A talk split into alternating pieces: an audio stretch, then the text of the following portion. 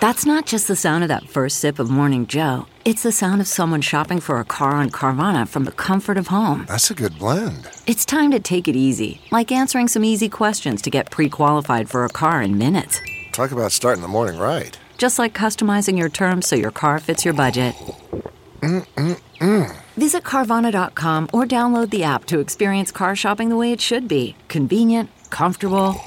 Ah. CarMax is putting peace of mind back in car shopping by putting you in the driver's seat to find a ride that's right for you. Because at CarMax, we believe you shouldn't just settle for a car, you should love your car. That's why every car we sell is CarMax certified quality so you can be sure with upfront pricing that's the same for every customer. So don't settle. Find love at first drive and start shopping now at CarMax.com. CarMax, the way car buying should be. Okay, picture this. It's Friday afternoon when a thought hits you. I can spend another weekend doing the same old whatever, or I can hop into my all new Hyundai Santa Fe and hit the road. With available HTRAC, all wheel drive, and three row seating, my whole family can head deep into the wild. Conquer the weekend in the all new Hyundai Santa Fe. Visit HyundaiUSA.com or call 562 for more details. Hyundai, there's joy in every journey. Welcome to episode 189 with my guest Lance L. I'm Paul Gilmartin. This is the Mental Illness Happy Hour. Honesty about all the battles in our heads, from medically diagnosed conditions, past traumas, and sexual dysfunction, to everyday compulsive negative thinking. This show is not meant to be a substitute for professional mental counseling. It's not a doctor's office. I ain't no therapist. It's more like a waiting room that doesn't suck. The website for this show is mentalpod.com. A mentalpod is also the Twitter handle you can follow me at. Do not try reaching me uh, through CB Radio with the Twitter handle mentalpod. You will get nothing but angry truckers. Uh, and hi out there to some of our trucker uh, listeners. I know uh, we got a, a, listener named Brian who is a long haul trucker. That sounds like a cool, such a cool. I'm a long haul trucker. It doesn't get any more masculine than that. Um, although I'm sure there's some uh, some tough ladies who are long haul truckers, and uh, eh, that didn't sound condescending at all. And speaking of condescending, um, I want to read a email uh, I got from a uh, a listener who um, is her name is Jody, and she took exception to uh, an interview I did uh, a couple of people uh, ago, the interview with Susanna Lee. And um, she writes, Hi, Paul. I'm a frequent listener and appreciate very much how much the podcast seems to help prov- provide comfort to a lot of people who are struggling. In the interview with Susanna Lee, however, I felt anger for the first time since I began listening. I know that you can't make everyone happy all the time, and for me, uh, and for every time um, and for every me, there is probably someone who thinks the opposite, but here goes. I was upset regarding your comments about strip clubs and feeling cheated by not having the stripper, quote, take the mask off. Here's the thing, Paul. As a customer who pays to have a stripper wave her crotch in your face, you don't get to also demand her thoughts and feelings. By being in a situation where you are commodifying someone in this way, you must know that she is allowed to do her job and protect whatever parts of herself she needs to in order to get through her shift. Please don't pretend that you are better than the customers who are uh, only there to see her gyrate around. You are asking for that plus parts of her soul, which rather than making you a superior customer makes you actually more intrusive. She is not condescending to you with her act. She is doing her job. She's not your buddy. She's not your girlfriend. And you should not expect more than her act. And by the way, when you think strippers have taken off the mask in the past, I'm pretty sure that was still part of the act. I don't mean to be hurtful here. I just want you to know that I think you are out of line in this thinking. Now you can tell me to fuck off, Jody. Um, thank you for sending that, Jody. That was not easy to read. And um, I would just uh, say that what I was expressing, you know, I said in the, and, and that very much applies to the me that used to go to strip clubs. As I said in the interview, I don't go to them anymore because I just find them sad. And, um, and I just don't like the whole vibe in there. The whole thing just feels phony. Um, and um, I feel phony. I feel phoniness from them, and but I, I get I understand what you're I understand what you're saying. Um, I suppose I should have been more clear that I was speaking about the old me that used to go in there and and want that. And I general, generally, genuinely did not understand, um, even as I was talking to Susanna, why um, the cliched kind of active sexy that um, just seems weird to me is used so often when there's so many other ways that somebody could be um, sexy doing that job that are more organic, where they don't have to give away any part of themselves, any part of their soul. Um, there you have it. But uh, feel free to tell me to fuck off. And, and you know, the thing that I appreciate, and I've said this before, when you guys do take exception um, to something I've done or said or an attitude that I have, um, you're so diplomatic with it. And um, I appreciate that because it's it's hard for me to grow as a person and as a, a host um, if there's vitriol in it because uh, then it's going to, you know, I'm just going to be like, well, fuck that person. Anyway, here's another critical email. Um, this wasn't so much critical as it was uh, questioning. He writes, um, let's see, he wants to be called confused. And he writes, Paul, I enjoy your podcast and have sent financial support previously. I'm confused about something, however. Over the years, I've often heard you talk disparagingly about narcissists. On the latest episode, 188, you said, fucking narcissist. Later in the same program, a lady claims her father was a narcissistic asshole, and you then said, I just wanted to cheer. I wonder why you don't have that same compassion, the same compassion for narcissism that you have for other mental illnesses. It seems to me that that is similar to cheering someone who calls a borderline personality person a bitch. Would you talk like that to a narcissist who is a guest on your show? I don't know any narcissists, so I don't take personal offense. I just don't understand the inconsistency. Nevertheless, you have a very unique and interesting podcast. Thanks. And I thought that was a great question, and so I emailed him back. And I said, um, while my intent wasn't to disparage people with narcissistic personality disorder, uh, I'm sure it probably comes across that way. What I really get mad at is people who only think of themselves when they're raising their kids. Uh, the narcissism of their actions more than those who are clinically defined. But your point is great. And, um, Thank you. I, I think it's it, it's unfortunate that the word um, Herbert is, of course, doing his Thursday night digging because I've I'm, I've got the microphone on. Why would he be quiet? Um, it's unfortunate that there that the term narcissist um, has kind of become equated with somebody who has narcissistic personality disorder, and um, it's because I'm not I'm I'm not meaning to dis- disparage people who suffer from the personality, just more so the people that are. Why am I repeating what I said? All right. Um, oh, there was one more thing I wanted to read. Where the fuck was that? Oh, it's all going downhill. And then I wanted to read this. Uh, this is from a listener who calls herself K-Bake, and this is from the struggle in a sentence, and about her, um, it's actually her husband's uh, struggle, but as you know, it affects the spouse. And she writes, My husband's OCD and depression. He is the sweetest human being, but he hears voices telling him to kill himself, kill me, kill our cats. Our marriage was so normal until it wasn't. Every time he hears the voice again, my heart sinks, and I know nothing will ever be the way we thought it was going to be and then a snapshot from her life that highlights uh, her issues or struggles or her husband's. She writes, my husband's parents don't believe in mental illness. They are very conservatively religious and think it is a character weakness and caused by not having enough faith, not praying enough, disobeying God, etc.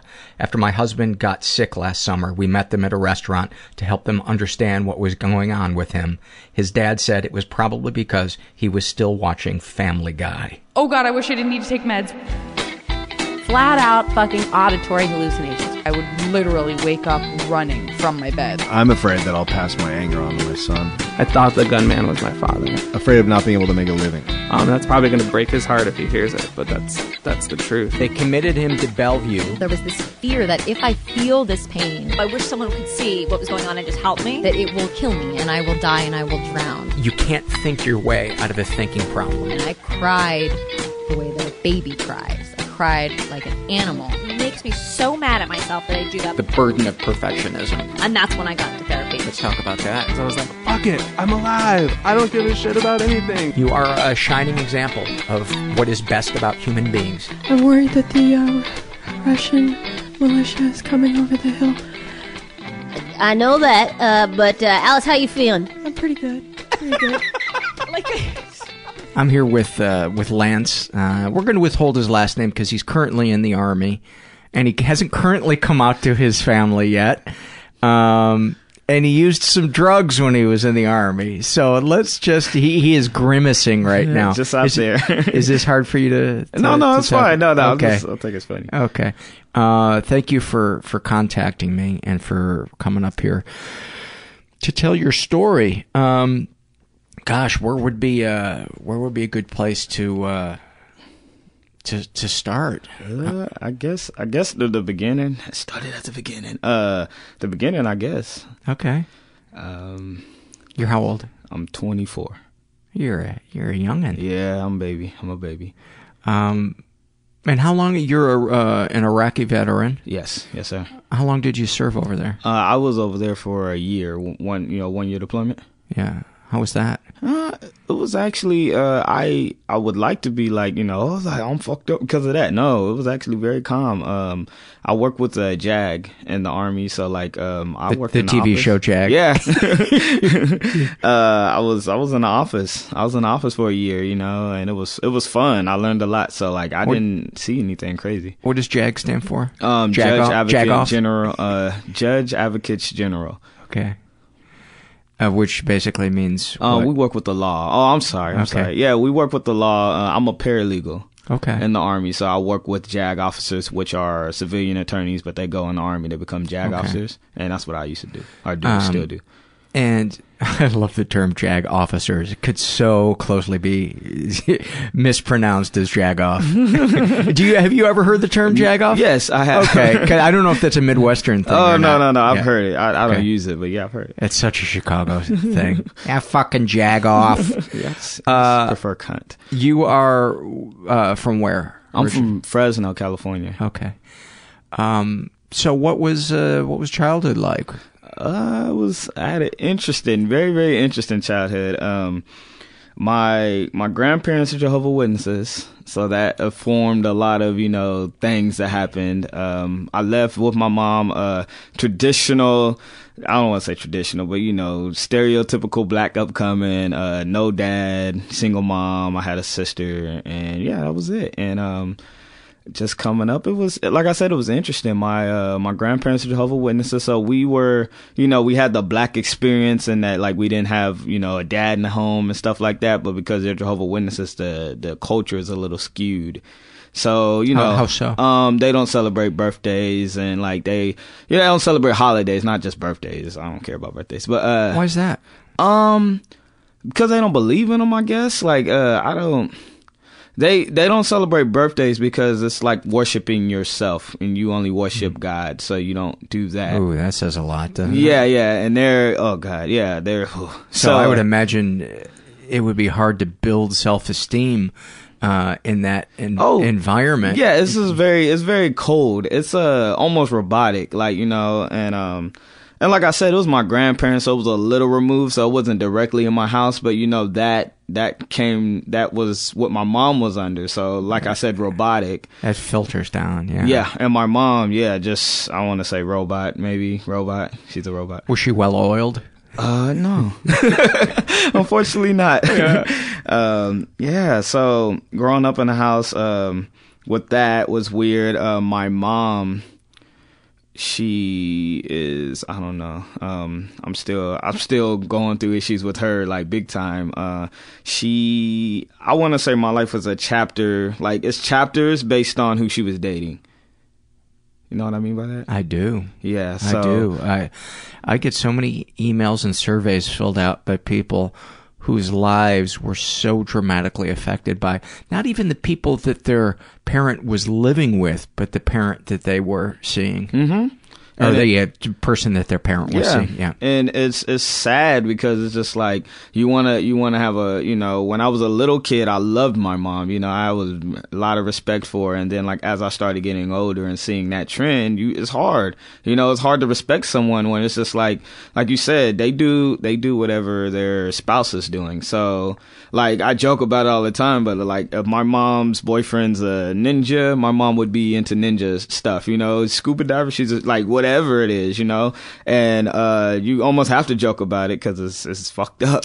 You know, you got to wonder too when that's that seems like that's so related to if their upbringing is where their humanity is by, d- denied by a really imposing structure by the people that that raise them where any sense of personality or individual individuality is crushed for you know the quote unquote higher purpose that Mhm. the the people raising them believe is good for them that person grows up, man, just so desperately trying to find out who they are. And it, it makes sense that she would lose herself in these relationships because imagine in her mind that was a chance for her to try to form an identity. But how unfortunate for you. Yeah. yeah, very, very unfortunate. and uh yeah, so I don't know. Yeah, that's that that's what it was like. Like I remember when I was a small kid, uh well not well yeah, um my mom's first major boyfriend was uh when we were about four years old. And that's when it started. So like Brothers you know, and sisters? How, um, Oh, what do you mean? how, did you have any brothers Oh yeah, I have one sister who's older, and um, we have a funny. I guess I'll get to it later, but she's half white, Mhm. and you know uh, that that was kind of interesting growing up. So um, you had a little a little light skinned baby and a little chocolate baby in the same house, and it was very interesting growing up with that. And um, yeah, so me and my sister, uh, we we all lived in the house with my my mom, her sister, and her my mom's sister, my aunt's husband, and her kid, and we were kind of like just like a big family in the house, and uh, loved it, loved it. You know, before that was like when it was good. Uh, everybody liked each other in the house. You know, nobody was you know doing anything to us. It was good. And then she met her, I guess first, like I said, first major boyfriend that I could remember, and uh, his name was Ivan. Oh man. Ivan the Terrible. Ivan the Terrible. Oh man. Uh, I hope he hears this. Um, Ivan, we once again, my mom, we moved in with this guy. My mom must have known him for a couple months. We moved in with this guy, and I'm four. My sister's five, and he has a kid who's my age, four. And uh, we all were just this weird family, and we lived in a one bedroom apartment. And uh, we went from living with our family, loving environment to you know one bedroom apartment with my mom and her boyfriend. And Where did everybody sleep? In a one we bedroom? slept. They slept in their room, and then me, my sister, and my stepbrother, we all slept in the living room, and we would just like like. I just remember there was a long couch. Me and my brother would sleep on one. I would sleep on the end. He would sleep on the end, and my sister would sleep on this other couch alone. And that was that was brief. That was brief, but it happened, and it was just weird.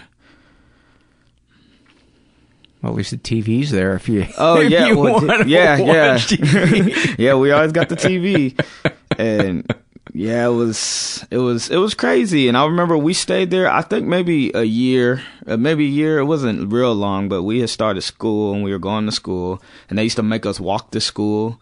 Like to the school bus, and mind you, it's a five year old. Like you know, I'm thinking about it back then. It seemed normal, but like they're sending a a, a five year old, two five year olds, and a six year old to walk to a bus stop. Like that's pretty far, and you know that was who we were Yeah. dealing with.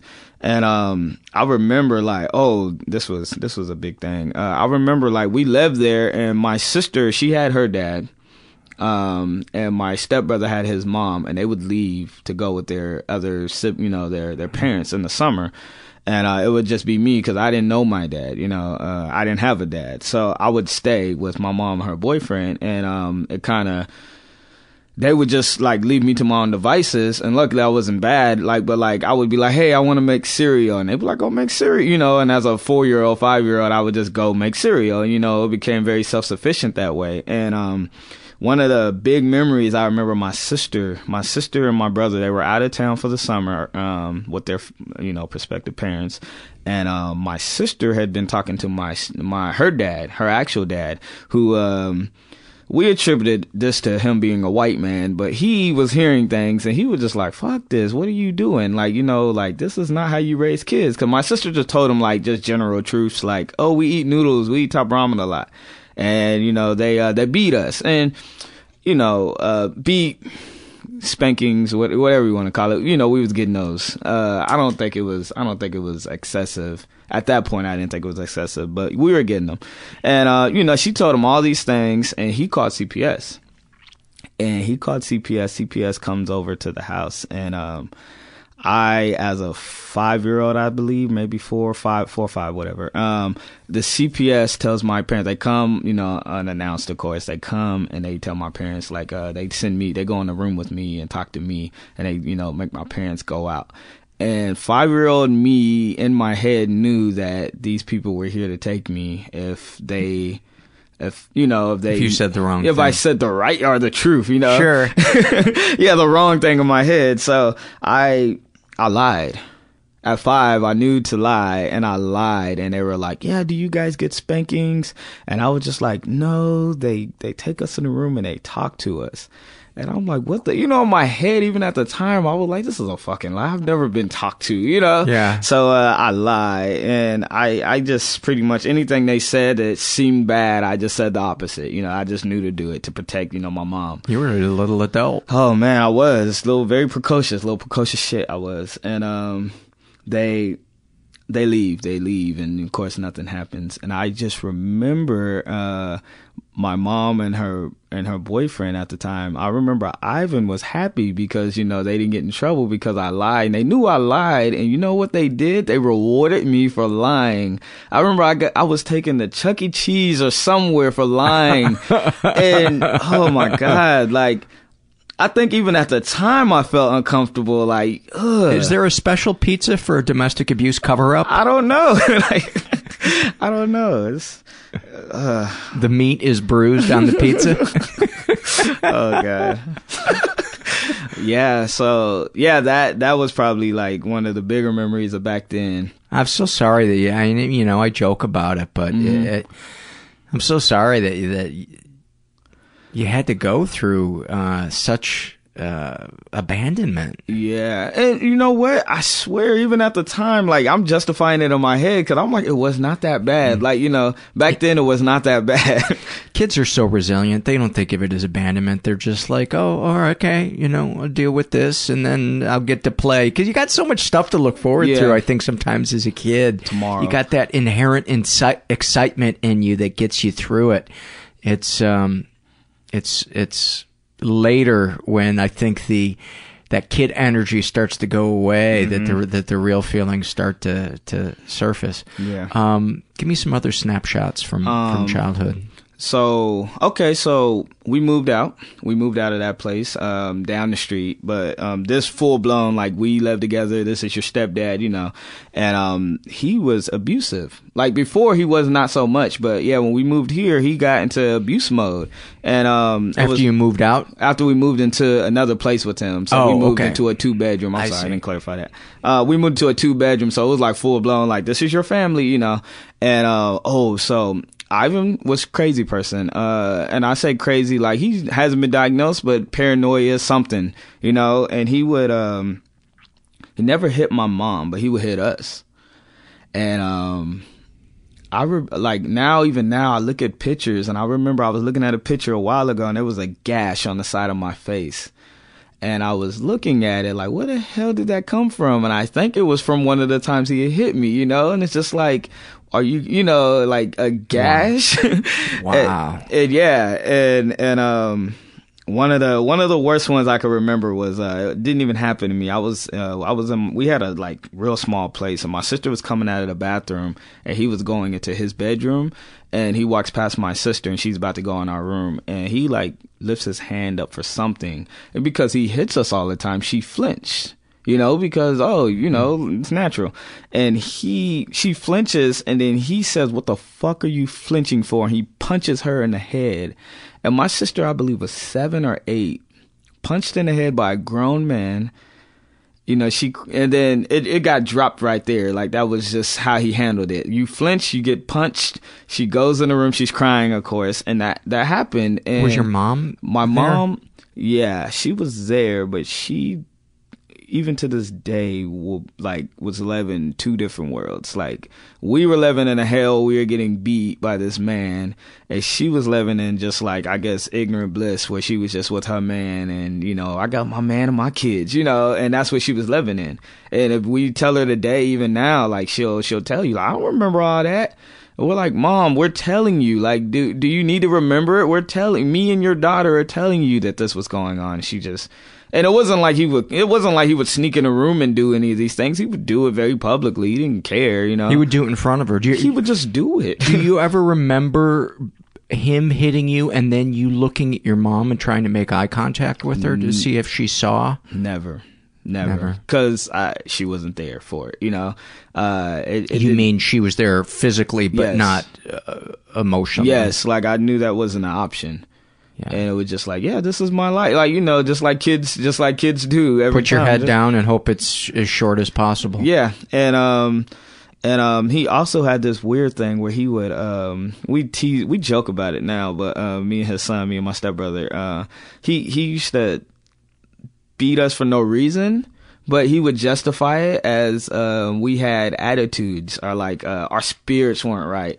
And uh, this is the least spiritual motherfucker you will ever meet. And he's sitting here telling us our spirits aren't, that- you know. And I'm just like, what? Even as a kid, it was absurd. Like, oh, you know. And we would come Sucking your thumb. You're full of shit. yeah and and we would come we would come in the we would come in the house from school and i remember we would all before we would go in the house try to compose ourselves in a way where we thought that would work better. Because we didn't know what would work. It would just be like if he felt that our spirits were bad or we had an attitude he would call it. He would whoop he would beat us. Oh i feel like you got attitude. We get a beating and you know, at the time, we didn't think about like how fucked up he what like what happened to you to like well you need to like you know blow off steam on kids. But yeah, so Did you blame yourselves or did you know that he was fucked Oh up? Oh no, we knew he was crazy, but Well, that's you know. good. but we we just downplayed it. So like you know, we knew we knew like oh this motherfucker crazy, but we just downplayed it so much where it was just like like this is just how it is for us. We didn't really you know we didn't have the the words. We didn't have the words to to to explain why it was so wrong, but we just knew it wasn't. You know, it was him. It was his problem. He was sick. Uh, how do you think that's affected you today? Um, Have you been able to make any any links between that and? Um, I I think I'm I'm very um cold. I guess would be the word. Like um, I I have a very uh kind of like how your sense of humor is. Like I, I listen to this podcast. Uh, Yeah. no, like you know you'll you'll hear something really fucked up. You'll just instantly make a joke. You know, kind of Yeah. like that. And it's just like that's that's a coping mechanism. What do you? Here's something that I find myself doing when there's something really sad on the news and somebody you know next to me will be crying. I'll think to myself, why can't you cry about this? You know, I'll Mhm. I'll. That's not to say that I don't ever cry, um, but I find myself sometimes just so oddly numb Mm-hmm. about darkness and pain in the world, Mm-hmm. almost like I'm watching it from a spaceship. Yeah.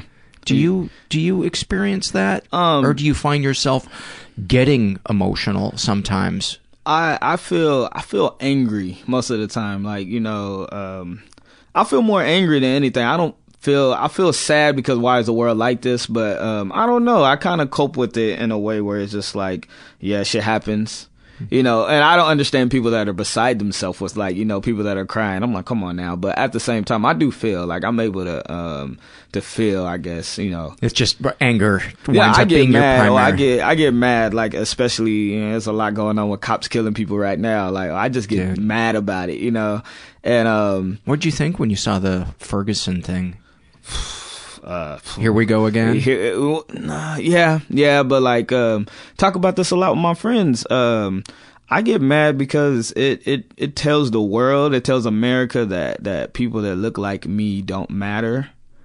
And that makes me really mad because, you know, I look like me, you know, like I am a, I am a, I don't want to say tax paying, that's corny, but I, I'm a good person. I work every day. I, I contribute to society. country. I serve the country.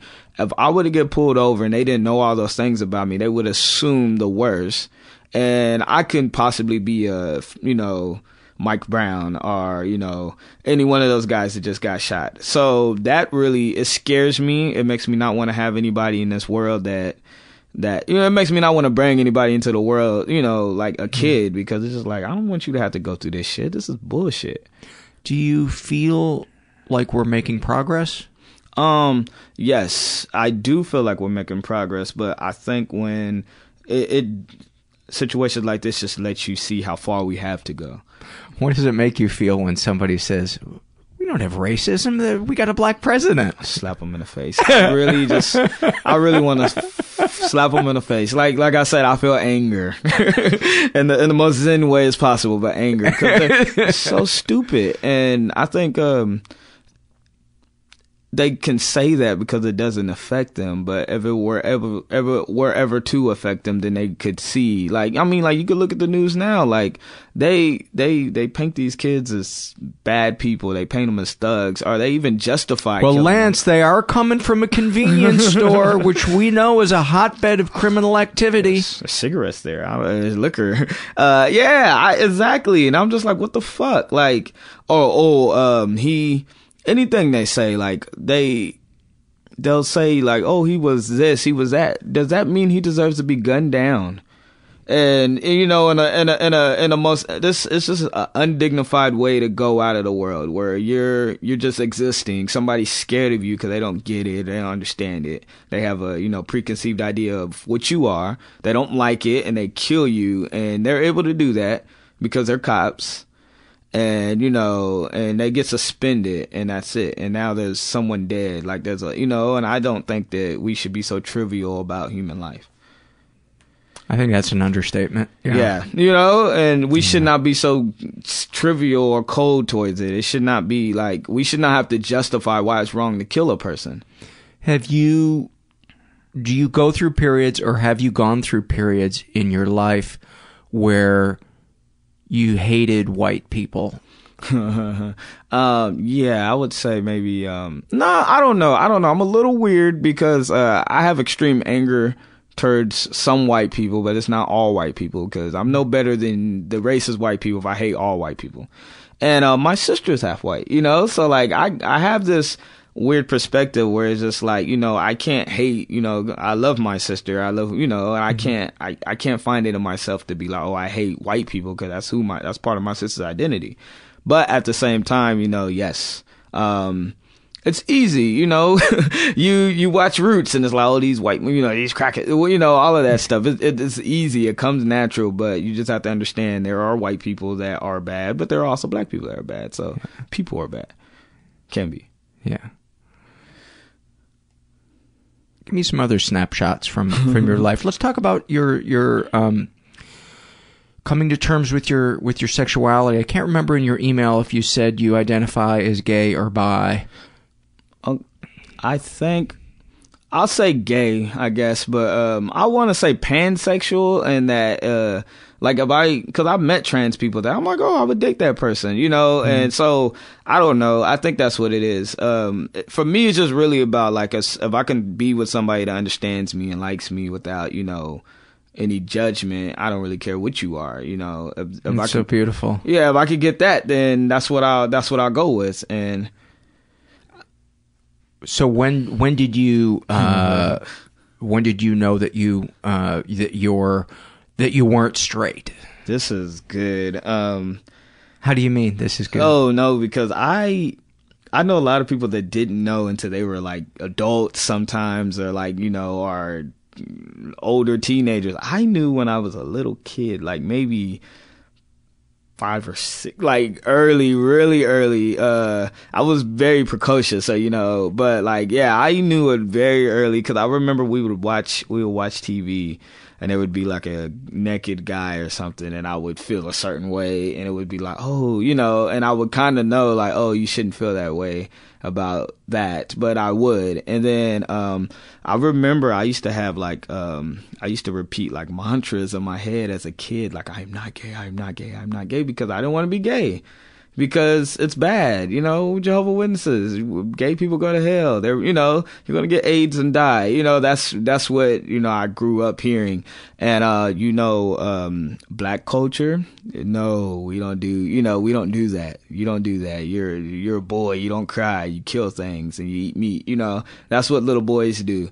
So. um you, everybody around you is homophobic and they're saying all these awful things, you learn like for your own survival just to shut the fuck up and like pussy, you know, like oh I like yeah, let's where's the pussy, you know, Yeah. and and I went through I went through phases in middle school where it was just, well like in middle school and high school it was weird. Um, I knew I was not straight, but I never acted on it at all, so I was essentially just straight. Like you know, uh, I was not, but you know what I mean as far as Would like you date? Yeah, girls? like well, I didn't. I don't. I don't date anybody. That's my. I'm a. But did you to as a cover up? no, like, uh, like, well, I would try and stuff, but like, you know, I actually was attracted to them, so you know, it was just that, and I Attracted to the women? Yes. Okay. So, and I wasn't actually like, uh, yeah, I was never acted on uh, any gay feelings or anything like that. So it was kind of weird. It was like after school ended is when I was just like, well, this is what I do, you know. And so, what do you remember about your first experience? Oh, it was the worst. Why is that? Uh, uh, it was Craigslist. Craigslist is the devil. Um, yeah, it was. Um, I don't know if I've ever heard of, of a positive Craigslist experience. They don't exist. Um, I think a we need to talk to Craig. We should. That motherfucker. Yeah, he. he ooh. um, it's it's what it is. Is uh, I think a a a, a good Craigslist experience is if you are alive at the end of it. So, so Paul Gilmartin laughing. Um, so you know, technically, I've had all good you know experiences, but uh, the first one was just like. ugh. I love that an Iraqi war veteran is like, oh, Craigslist is fucking dangerous. Oh, it's the worst. It's way, yeah, it's worse than Iraq. I, I can give it that. Um, the first one, I think I was 19 and I went on Craigslist and, you know, I was, um, perusing and, um, somebody, I got a hit, you know, I got a hit and, um, and I go, I go to this place. And it was just like this meetup where it's just like, is this the place? And you know, you gotta call, hey, I'm outside. And um a door opens up and there's this older, this was just like this older white guy. He was like maybe in 30, oh, up, higher 30s, maybe 40. Um and um good looking dude, like in good shape and stuff, not like creeper looking, but um we we fool around and it turns out we're in someone's fucking house and it's not his. and I'm just like, what the fuck is this? You know, and then and then and then oh, oh, I remember the first thing I say to him was um I said, "What's up?" I'm like, "What's good?" Cuz I think like, you know, we're about to do stuff. We should probably talk. Yeah. He says this dick is good and he walks out of the room and goes into the bedroom. And I'm like, "Are is that what this is gonna be? Like, is this? Ah. and and this then dick is good. this dick, this dick is what's good. It, it, it was just one of those like, okay, you know, like okay, this is and that was your first experience. first experience. oh, I'm so sorry. it kind of laid the groundwork. It, it hasn't gotten better. oh God, yeah. So Is there some place that you can find guys that is better than that? I mean, yeah, I mean there are a lot, but um, I don't know. It's a, you know, you know the issues run deep. It's a, I think it's just one of those. How, how so? The issues run deep. You're afraid of of being too out in public with it. You want to kind of keep it secretive and Well, Back then, definitely. Back then, it was all about just like. And you were how old when that I was happened? 19. I had just like um, came back from boot camp and I had my own apartment, so like you know freedom. Um, and yeah, back then it was definitely about that because I lived in Fresno. Fresno's a small town, and it's just like you know somebody sees you doing anything or they see you with anybody, you know everybody knows. Is there a gay bar in Fresno? Um, There's yeah, be. yeah, oh, definitely. But same thing, same thing. Yeah. You know, someone, the wrong person sees you, and they say like, "Oh, I saw so and so here." Then you know, the whole town knows about it, and you know, I wasn't ready for that. Uh, I mean, I haven't come out to my everybody yet, so like, I'm you haven't still. come out to your parents, right? No, no. Or- well, but you know, don't know your dad. Have you ever met your dad? Yes. uh, yeah. Oh, I that's right. In your email, you said that you you finally. met my dad. I just met him like in May. First time ever. Yeah. Yeah. Should we should we jump into that now, or was there some more stuff from? Uh, childhood. I want to fast forward through childhood, like uh, go back to it, but like, yo, I'll try to abbreviate it because I know we only got like a little bit of time.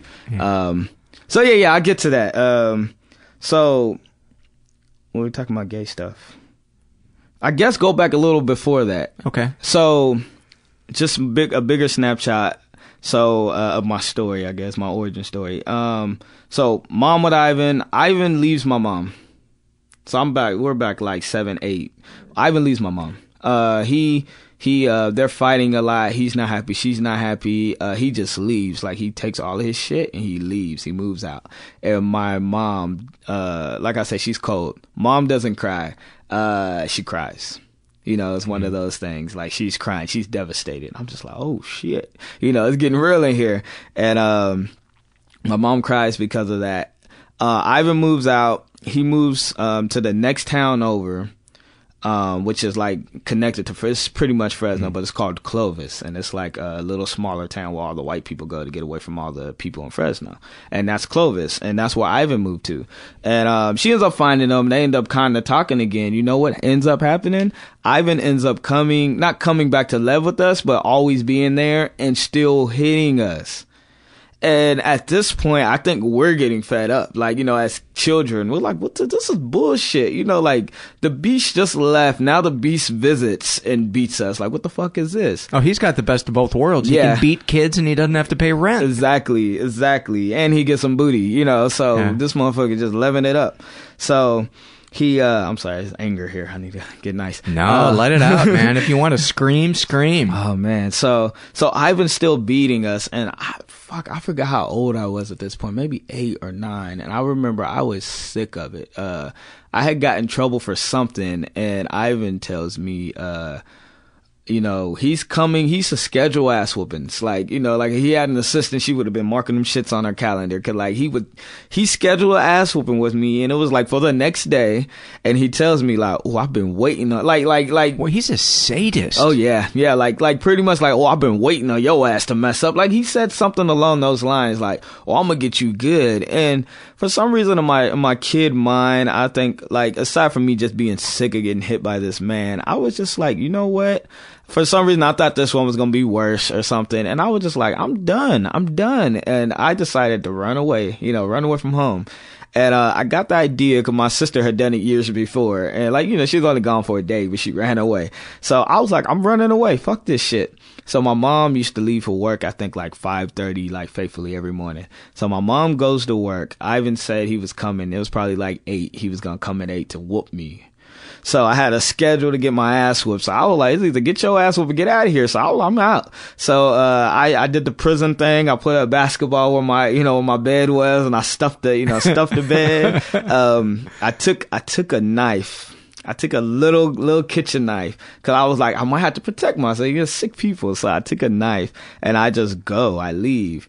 And, um, and you know, this is a little kid world. So I'm all in this like maybe like 20 block radius, but I'm out of there. So I go to my, I remember I went to my little cousin's school. She went to school down the street and to, to like have my, my Bonnie, you know, like I'm coming to pick her up like, Hey, uh, I ran away, come with me. And she's just like, I got to go back to class, you know. And she- she's like, she's a year younger than me, so I think she was like eight. So she's like, I gotta go. I'm not going with you. So I'm like, damn it. So I leave and I go to the mall because I don't know where else to go. Uh, everything's closed. It's like early in the morning. So I go to the mall and I remember um, I needed some money to get some food because I was hungry. So I go to the, the, the wishing well and I'm just picking quarters out of the wishing well to get money to go get food. And um, I just hear drop it. And I turn around and security guard catches me. And um, he, he walks up. He walks up and like you know he sees a kid stealing out of wishing well. Like what the hell are you doing? And um i'm not a religious man. I don't believe in god but uh, this is weird. The knife that was in my it was like in my breast pocket of my coat flies out. It just decides to come out right now. So it comes out and it hits the it hits the counter and the guy, you know, he sees a kid with a knife. Now he's like, "Oh shit, what is going on?" So he he obviously alarms goes off. He takes me in the office and he tells me, uh, he's like, "What the hell?" You know, he asked me what's going on. I don't know why this time was different as far as Ivan trying to hit me. I spilled all the beans. Like, you know, I went back to that time when I lied and I'm like, I'm not lying anymore for this motherfucker. Like, you know, you get what you get, you know. I'm telling the truth. So I told the security guard everything. He hits me. He smokes weed. He, you know, this is back in the day. Weed was illegal. He smokes weed. He keeps it in a little brown box. I was telling everything.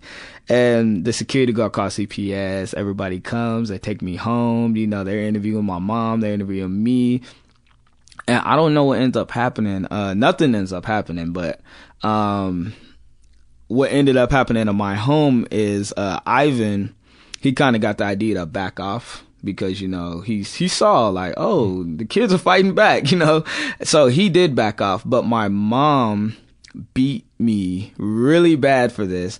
We would get beat by our mom but you know it would just be like whatever. He did most of the beatings but like she beat me like it was like a special whooping because I told on her boyfriend and you know you know we're talking about what that does to you. It's just like yeah like this is not my this is not someone that's going to protect me. This person gets mad when you tell the truth for you know trying to protect yourself. And yeah and i that might have been now that i'm talking about it that might have been where like my mom had like that you know that that what like metaphysical death for me like oh you're dead to me. You're not a person. And like it was just kind of after that it was just kind of history. So so I think that was important to tell because yeah, You that think? was just, that was just me, yeah, me deciding to like fight back. So we let's just pause there for a second. Yes. soak soak that in, Lance. Oh, I mean, that is. Buddy, I just want to give you a hug, oh, man. Oh, I mean, that is some. you and everybody else. oh man, Are you uncomfortable right now? no, no, I just I think it's funny because you know I've I've been through this. That's why I'm just kind of like, yeah, that happened. I mean, that, that just takes my breath away. Yeah. That just takes my breath away. And you know, I hear a lot of stuff Yeah, on the yeah. podcast. Mm-hmm. Have you ever cried about it? Uh, no, not really, not really. Um, I'm learning that crying's good. Uh, I cry. I try to cry once a year. I try to get my. What's your favorite time? Christmas? When Uh, no, no, because Christmas. Uh, I guess we'll get there, but that's a bad time for me. Uh, I no, it's uh normally I like crying on a car. Uh, listening to a song and I just like kind of think and I and I cry and it's a good cry and then I feel like I took a bath and I'm just like okay, uh, next year same well, thank, time. well, thank God you you you you're able to let some of that stuff out, but it, it's never about your life. It's always about uh, the song. The song just brings up feelings, or just- or is there? No, Do you make connections? No, it's just well, it's just a like songs. You know, it gets you in the mood. It's not a specific song. It's just sometimes I just go drive, listen to music. I think about everything, and I just let it out. Okay, so you do think about your life. Oh, There- yeah, yeah, oh, yeah, Okay, it's not it. just the song because sometimes a song will make me cry, Oh, but no, I don't. I don't go. Oh, that that's why I'm. I just think, oh, that's a beautiful melody. Yeah, and yeah. That that's why. No, no, no, no. It's the it's the stuff, but like it's funny because this stuff, like right now, this is me revisiting. That's why it's kind of like that's why like you know you're like oh no I gotta be. I'm like what? This this is my life. Uh, but yeah, I'm revisiting because I don't ever really think about it much. Have you processed it with a therapist? No, I I had a therapist. oh, like maybe sometime last year or maybe even longer. I had a therapist a while ago and I didn't care for her. Um, she was, uh, she was more impressed about my life than than than willing to help me. So, so it seemed, cause like uh, when I say that, like uh, I told her I do stand up, Mm. and she was asking me questions about that, and it was kind of like it didn't, it wasn't about helping me. It was just like Like she was fascinated by Yeah, show yeah. business? Really? Like she was interested in what I did. That's what I mean. She was interested in my I life see. as it was, not you know the stuff that we need to be talking about. I, I got you. And um and I got the sense that I was smarter than her. Um which is you know, it's just like you're telling me stuff I can tell myself. I don't need this. You f- you felt like you were emotionally more intelligent than than her, or you mean book smarts Both, as well? Just Okay. both, I guess. I don't know. I Because you know, my feeling about about therapy is a lot of people may be book smarter than their therapist, but Mhm. it's about emotional, Yes. uh, emotional tools and emotional processing. I mean, um, yeah, that's the that's the important thing, and I I just want to say that so that people out there who are quote unquote brilliant um, and think that it's you got to find somebody you know who has more degrees than you or whatever that it it's um, that's that's a myth. It's about finding somebody who you feel feels you. Oh well, then that that was part of I guess two sides of the same coin is that she showed that by being interested in things that were not going to help. You know, like oh, so when's the last time you had a show and stuff like that? And it's Th- like that that's a bad therapist. Exactly. So that's why I was like, I don't want you. Like, you know, uh, if you ever want to have drinks, we can do that. But you know, if uh, we want to help me, I'm gonna need to find somebody. So what else. about finding another therapist? Uh, I I am not in the process, but I'm planning on it. So I need to get there. If money is an issue, Google low fee Therapy in Uh-huh. the name of your uh, town or city. And you live uh, just south of uh, uh, here. You live in Long Beach, so I'm sure there's a ton of Oh, yeah, therapists yeah. there. Um, you can also dial two one one and find. Uh, services.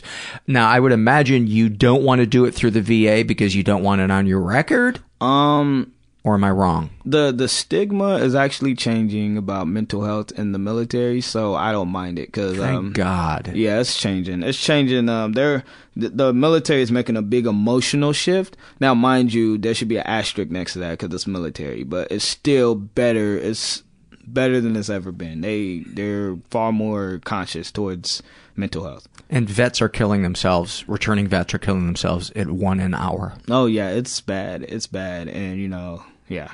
More vets have died by their own hand than have in the, the wars. war. Yeah. Um, the recent wars. Uh, was there any other uh, oh yeah snapshots from? oh yeah we're revisiting sorry uh next chapter uh my mom ends up finding another man and uh this one was this one was good because um i came home one day i'm like in the sixth grade now i'm about 12 i come home one day and there's this big ugly tall really dark african guy in my house and I'm like, Mom, who is this? And she's like, Oh, this is um, Anthony. And I'm like, Okay. She's like, This is my husband. What? Yeah. And I'm like, excuse you, beg pardon? She's like, and she's laughing, she's smiling, she thinks this is cute. Oh, this is my husband. And I'm like, uh, once again, excuse me. She's like, yeah, we, we, we got married at the court and they got married because, uh, my mom was talking to somebody at her job. Uh, this guy needed a green card. That's why I say he was Oh. African because it, you know, it was relevant. Uh, Yeah. uh, he needed a green card and she married him so he could get a fucking green card. And I, I guess he gave her some money. But instead of just like, you know, that's your business, mom. That has nothing to do with your kids right now. She moved this motherfucker in our house. So now, you know, we go from, we go from Ivan and then we go from Ivan to nothing, which, you know, we're happy with nothing. My mom works all the time. She's also a workaholic. So like we were happy because it's like, listen, both of our tormentors are gone. Our mom's not here. Ivan's gone. We're free. We could do whatever we want.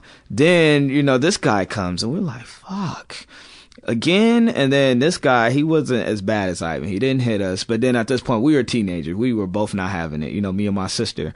And um and uh he just lived in our house and he didn't he didn't pay any bills. He would eat all our food. We were really poor so food mattered. Um and he would like be really possessive over weird things like the phone. Like he would hide the phone the house phone, like so we couldn't use it. Weird stuff. He would take the at one point he would take the phone to work with him, so no one could use the phone. What? Yeah, and like we and you know like it's funny because he was doing this and this was all big stuff for him. We didn't care because we had like a neighborhood, you know, community group that we we're just going outside all day, come home. That's all it was. That probably saved you, huh? Oh, it did. You know, I had great time like with my friends, but at home it was it wasn't it wasn't miserable like with Ivan. It was just weird. Like you know, we have this That is weird. we just have this African guy that doesn't want us to use the phone in our house. Like how weird, you know, that's just a weird fact.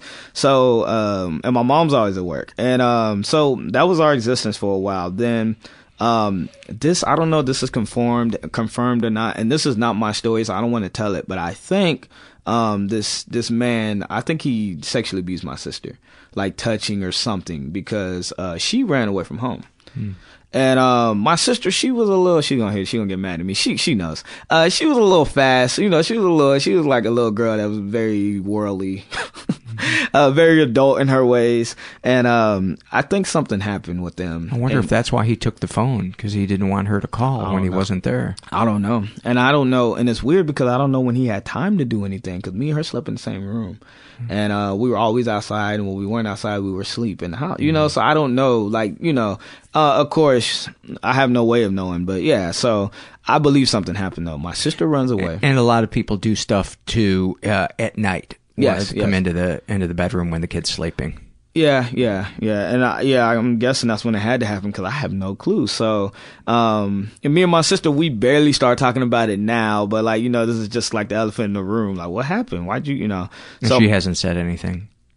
She Or she's alluded to it. Yeah, yeah, it was more alluded. So, Okay. and it was very recent, like a, last month, this actually happened. So she she runs away from home, and not she like, talked about it. It was a month ago. Yes, yes, Okay. and me and her talked about it, and uh, she would be a good guest. Um, Give her and- my name. Oh, I will maybe. Uh, yeah. So uh, she she runs away, and not like cute run away like me. Like she's gone, you know. And um, she runs away, and I was so mad at her because she left me with our mom. And you know, it was just like, listen, you don't want to be here. Why do you think I want to be here? You you got away. I started to become a, a bad kid, more or less. I mean, acting out, you know, mad at my mom, don't like my mom, don't don't respect her, nothing. You know, just kind of you know existing. And um, while we were there, my mom ends up getting a, a new boyfriend. A new boyfriend. In what ways were you acting out? Um, I was I wasn't extremely bad, but like just a school, like um, um, I kind of fell into the class clown role, being being loud in class, seeking attention that way, uh, being you know just being mean. I think I probably was I probably was not a great person at the time as well. Um, maybe I don't think I was a full blown bad person, but you know I was I was I kind of believed what I was doing and saying, so you know it was like just like a shitty kid kid that talks a lot of shit, cussing out teachers and getting kicked out of class all the time. Uh, I didn't really ditch school, but I used to get kicked out of school all the time. My sister, oh, my sister has been gone this whole time, mind you. Wow. So, um, And did you know what was going on with her? my sister, okay, so you know, uh, I don't want to tell her business, but uh, she was on the streets doing, you know, street work, more or less, you know, and uh, damn, she's gonna kill me. God, yeah, I don't want to, I don't want to shit on my sister, but yeah, that's what she was doing, you know. And oh well, this whole time I was back at that other house, she actually came back. We recovered her, and uh, I just remember uh, when she came back, I seen her, and I just broke down crying. I was in the eighth grade. I was fourteen and I broke down crying and I just remember saying, I can't even look at you, you know. Because she looked changed? Well, no, it was because I, I knew what she was doing. She left me with my mom, you know, like more than mm-hmm. anything, you left me with that. And you know what that's like. Like me and my sister bond over that today. Like we, you know, nobody knows what we went through but us because we were there. And it wasn't, it wasn't, it was a weird go through because, you know, my mom wasn't on drugs. My mom did go to work every day. My mom was physically there, you know, and she was still awful, you know. Sometimes I think that is more painful than the parent that physically leaves. I wish, I swear, I really, I, I used to say it all the time, and I, I still mean it. I wish she was on drugs. Then I would have an excuse for her behavior. Well, I can tell you, uh, uh, love addiction, that is a drug. It is a drug, and the pharmacy is in your brain. And that's one of the dangerous things is it's open 24 hours and love addicts live in a fantasy world where they, they you know, put this other person on a pedestal and they pour all of their, all the things that they don't want to deal with in their life, in their past. They, they lose themselves in this other person so they don't have to. So it's really the same as a drug. It's no different than somebody getting high. And people that go through with the withdrawal of a relationship um, will say that it's every bit as painful as going through a withdrawal from heroin sometimes sometimes worse so Mhm. it it's a real thing um it it's yes your mom had a choice but in many ways she really didn't with the because the disease makes the choice for you so I know that doesn't make the pain any easier, but uh, I, I guess I want you to understand that your mom, if she is a love addict, which sounds like she is, um, she was up against a fucking beast, a beast that warps her reality. Oh, so still happening. Yeah. Um, yeah. So uh, if I want to leave, I start a fight with my mom.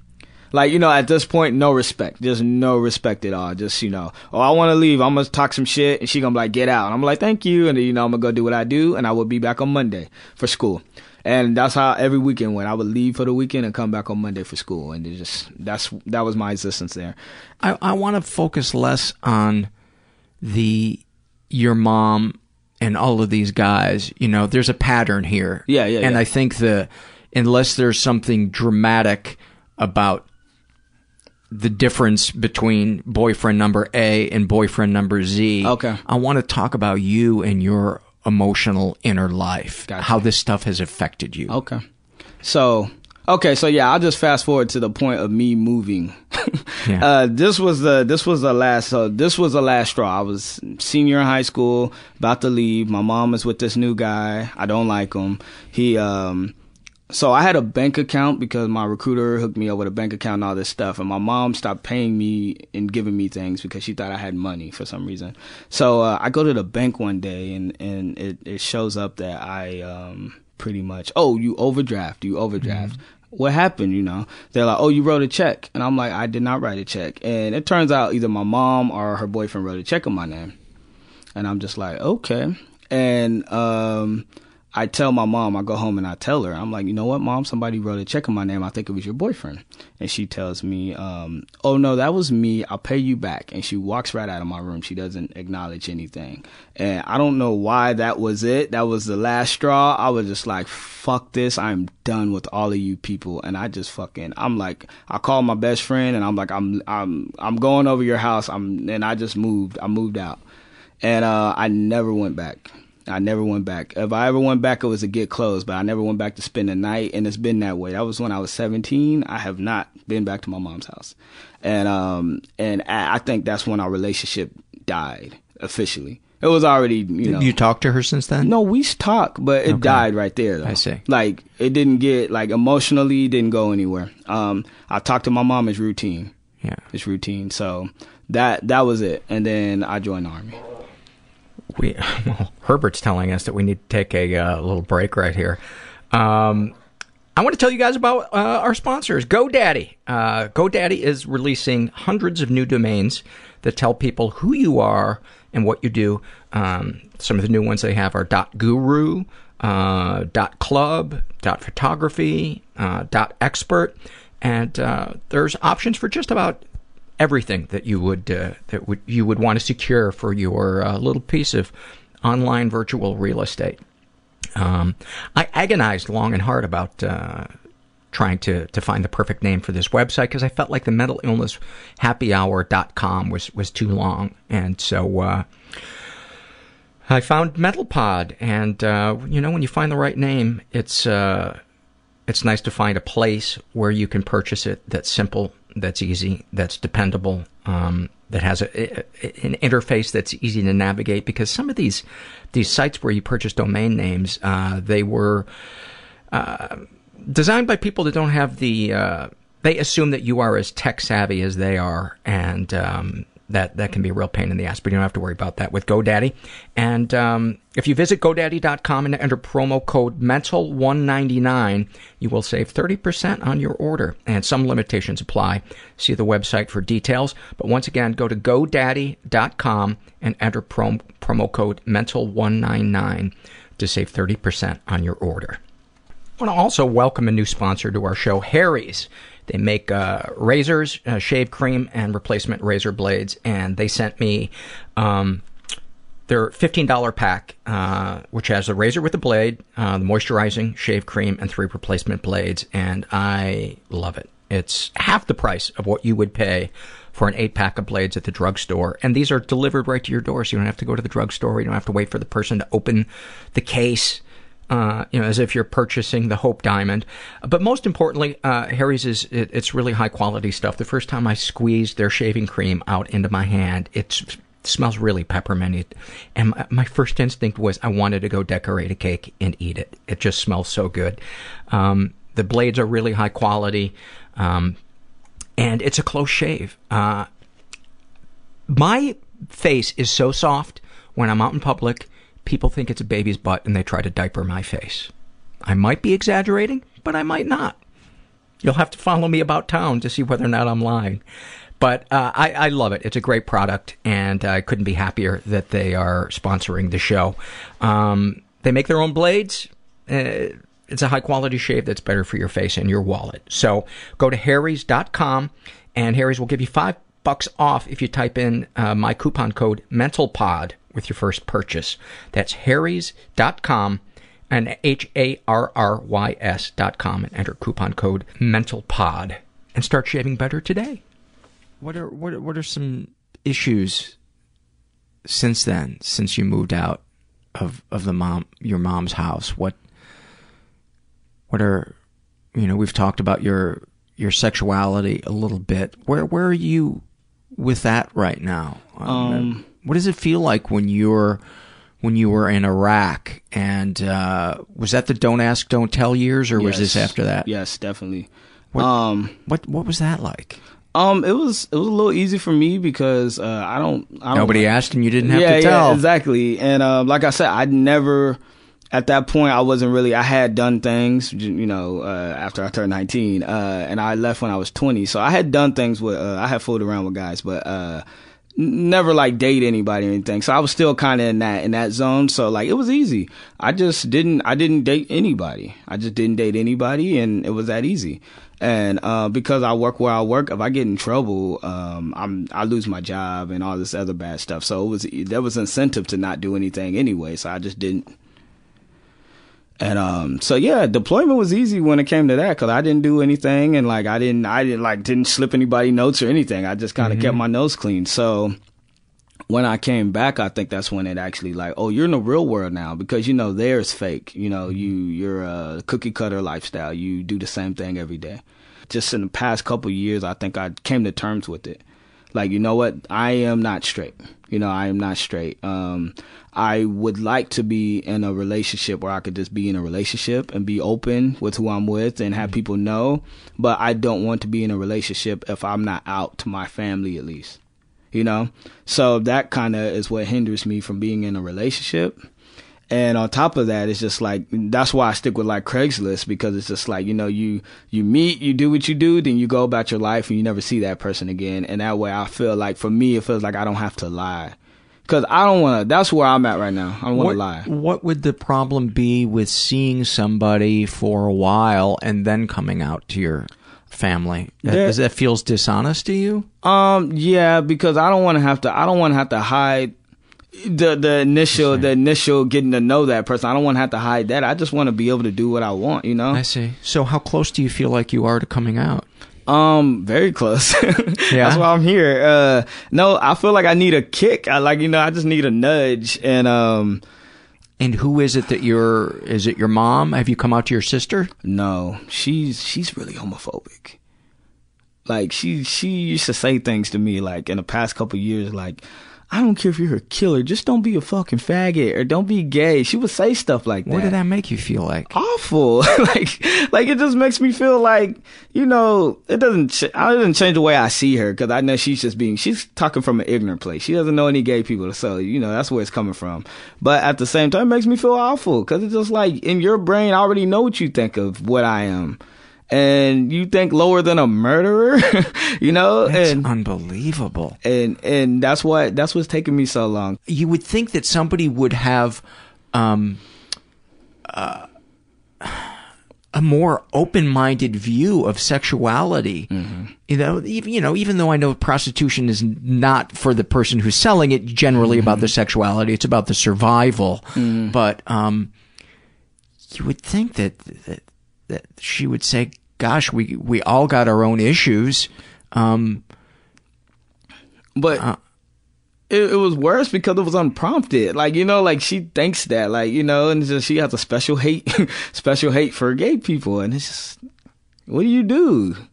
What do you do when that happens? Uh, work, work. Uh, I'm in the army. You know, I'm in the army. I hear people talk about gay people all the time.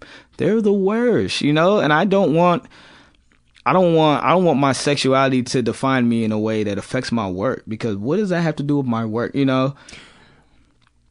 I will offer this counterpoint, and it's easy for me to say because I don't have to be somebody that comes out.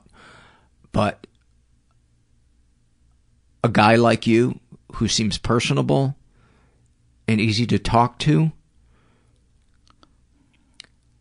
your coming out might help change their mind because you will put a face and a soul to the gay people mm-hmm. out there because I think a lot of people that feel that way just haven't had somebody whose soul who they've had a nice soulful conversation with. I'm assuming that you have nice soulful conversations with people or you just kind of lock it down when you're out there because you're like I don't want to get to know these people. No, with with individuals, I love I love having uh soul connecting moments, but Have you come out to anybody? Yes, yes. Yeah, that's why I said partially. Uh I have a plethora of best friends, but uh, one of my best friends from high school came out to him.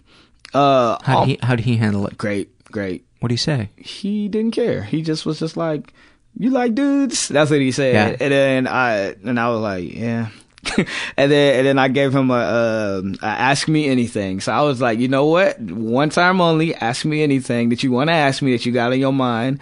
Uh, I would not crush you verbally if you do so, and that's how we did it. And he asked me questions, and I answered them. And um, Do you he remember what any of the questions were? Uh, you know, have you ever been with a dude? You know, stuff like that. And I was just like, you know, I was very honest with him, very blunt. And I told him, I was like, yeah, you know, um 'cause cause he didn't know if I was just thinking about it or if I had actually done it. And, um, yeah, so, you know, he asked me a couple questions like that. Um, nothing too personal, but yeah, you know, and, um, it was fast. It was easy. And I felt really good after I did it. And, um, that's kind of, I feel like, uh, something inside of me is kind of cheap with coming out because I only come out to people that I kind of already know what they're, you kind of almost know how most people That's not cheap, dude. That's human. I feel that way though, you, know? Oh, oh, Lance, that is so not cheap. That's that's, you know, on many levels, uh, that that makes sense.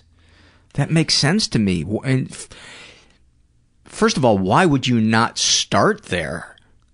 You know what I mean? Why why would you go to somebody who you think you're going to be rejected by and have Yeah. that be your first uh, your first experience? So, uh, I I totally understand that as much as somebody who doesn't have to come out can, can understand that. But, but you know, I, I I've had to express to, to to people some of the stuff in my life that was I was afraid of being judged for, and I suppose on a certain level I can relate because there was the anxiety of oh they're gonna fucking hate me, they're gonna me. think I'm weird, uh, you know, they're gonna be uh, whatever. Mm-hmm. Um, man, you got a lot on your plate, Lance. Too much, man. Sometimes I feel like too much. I Um, really, really hope that you can you can talk to somebody and open up about uh, this stuff because that's a lot to hold inside, and I I would imagine that the smoke and the weed Uh, are there any other drugs that uh, are your go-tos? Oh, no weed for me. oh, no weed anymore. No, no, no, Okay. no. Like uh, I was never actually. Didn't you say that you you did smoke weed? Nah, maybe. Yeah, I've done. I've done. I Maybe it's because your eyes are so red now that I'm assuming you're a weed smoker. Your eyes are very bloodshot. Oh man, I'm Yeah. sleepy. Are you? Yeah. um, that's hilarious. No, people think I'm high because my eyes are low, but uh, no, no. Uh, what are the drugs? Um, re- now now I don't do anything because I can't. But uh, I recently I recently did shrooms, and uh, that's why I was saying like, um, Oh, okay. You know, the Oh, army knows you get in trouble. I see. So it's not like you're uh, you have a drug habit. No, not at all. I'm. Uh, Oh, okay. I'm. My friends they act like I'm an undercover cop because I'm so Yeah. straight laced. Like I don't do drugs. I can't. I can't. I get. in Yeah. tr- I get kicked out uh, the army. But um, That doesn't stop some people. No, no, not at all. I know. but uh, no, no drugs for me. So Lance, you are a remarkably put together guy for what you've been through. Thank you. I mean, you dude, you are as resilient as they as they come. And I would I would say this. You're 24 and you've got your resiliency right now. But my take on trauma and all that other stuff is as we age, we begin to lose that resiliency. It gets eaten away at by the stuff that we bury. Mhm. And I really urge you um, to to go find somebody who you feel safe with, who you feel felt by, and and really really dig into this stuff while while you're you're young and while you're um, this guy who's easy to talk to and um because we can go to this place man where all of a sudden just being around people feels like sandpaper where getting out of bed feels like I shared this with somebody the other day. Sometimes feeling getting out of bed for me feels like walking naked out of an igloo. You know, just like, oh my God, it's going to be brutal. Yeah. It's going to be brutal out there. It's just going to be a shock to my system to, to roll out of bed and have to do whatever. So I just want to urge you and anybody out, out there that is listening who is, has these stories, but they don't feel crushed by it yet. Yet is the key, is the key word there. Yet is the key word. Your thoughts? Oh yeah, uh, no, I agree 100%. Uh, I I actually recently had a moment where it, it came out and um The anger or the yeah, uh, the anger, the the the pain um Talk about it. I I so you know, I met I met my dad recently. Um I found him on Facebook and um I contacted some people, ended up getting his number and I called him and was like he well he called me and we spoke and the first conversation we ever had was just really really shitty in my opinion cuz he he kind of gave me a half-ass excuse of why he wasn't around like, "Oh, I couldn't find your mom," is what he said. And um I you want to find somebody, you'll find somebody. yeah, and then he said I couldn't remember her last name, and then he uh, he gave me her last name, and then he gave me my last name. He said it was one or the other, and I'm like, motherfucker, you had both the names you needed, you know. And so I'm just like getting mad as I'm talking to him. And Were you he- saying this stuff to him? Or no, I didn't. it? I didn't say it. I didn't say it. What I told him was he lives in Sacramento. So at the Next door to Fresno. Yes. At the beginning of the conversation, I just kind of like told him, like, you know what? I said, I said, there's no reason why we should be having this conversation over the phone. I said, do you mind if, you know, sometime in the next couple of weeks, if I come down and see you or come up and see you? He said, yeah, I would love that. So, uh, mind you, I have a brother. I have, uh, siblings. Uh, one of the brothers that, um, one of his other kids is about a year young, 10 months younger than me. Um, once again, that God thing I mentioned. I'm not real religious, but uh, something up there. This dude lived in Long Beach. My brother. Um, he went to Is your Long- brother or half brother? half brother. Okay. So my dad's son that I've never met ever. He, I'm living in Long Beach for a year. This guy lived in Long Beach and he had just moved. It turns out he had just moved like a month before I found him and he moved to Oregon. And, um, I called him and I paid for him to come out. And like, oh, and his sister lives right across the street from me. Like, it's just like, Wow. right across the street. So like, this is weird stuff, like serendipity, uh, you know, stuff like that. So my brother, I tell him, I'm like, well, do you mind if I bring your other son, Jonathan? Is my brother's name. So he says, uh, yeah, you know, I would love that. So I've never met my brother, but I tell him like, hey, I'll pay for you to come out. He comes out. me and my brother, uh, we meet for the first time. Uh, he's uh, half white as well. Go figure. Uh, so I have my half brother, and we uh, we roll down. We roll we roll down. We hang out for like a week, and we drive up. Um, take him through Fresno. He meets my mom. He meets my sister. He meets my grandma. You know, he meets my family. So then, um, then we we stay there. Then the next day we ride up. So we go to my dad's house, and my dad he lives on a um he lives on a ranch more or less with this uh with this elderly lady. I say elderly, but she's like ten years older than him, sugar mama. And uh he lives on a ranch with this woman and that's where he lives, you know? He's just like a dude. And I go there and I felt the biggest sense of under underwhelmment, I guess. Like Yeah. I was really underwhelmed. And I get there and he's just this guy and I'm just, you know, this guy has been like the big bad wolf of me my whole life. Like, you know, like you leaving me, you left me with my mom and all these things happen and um I, you know, I more or less hate you for it, you know?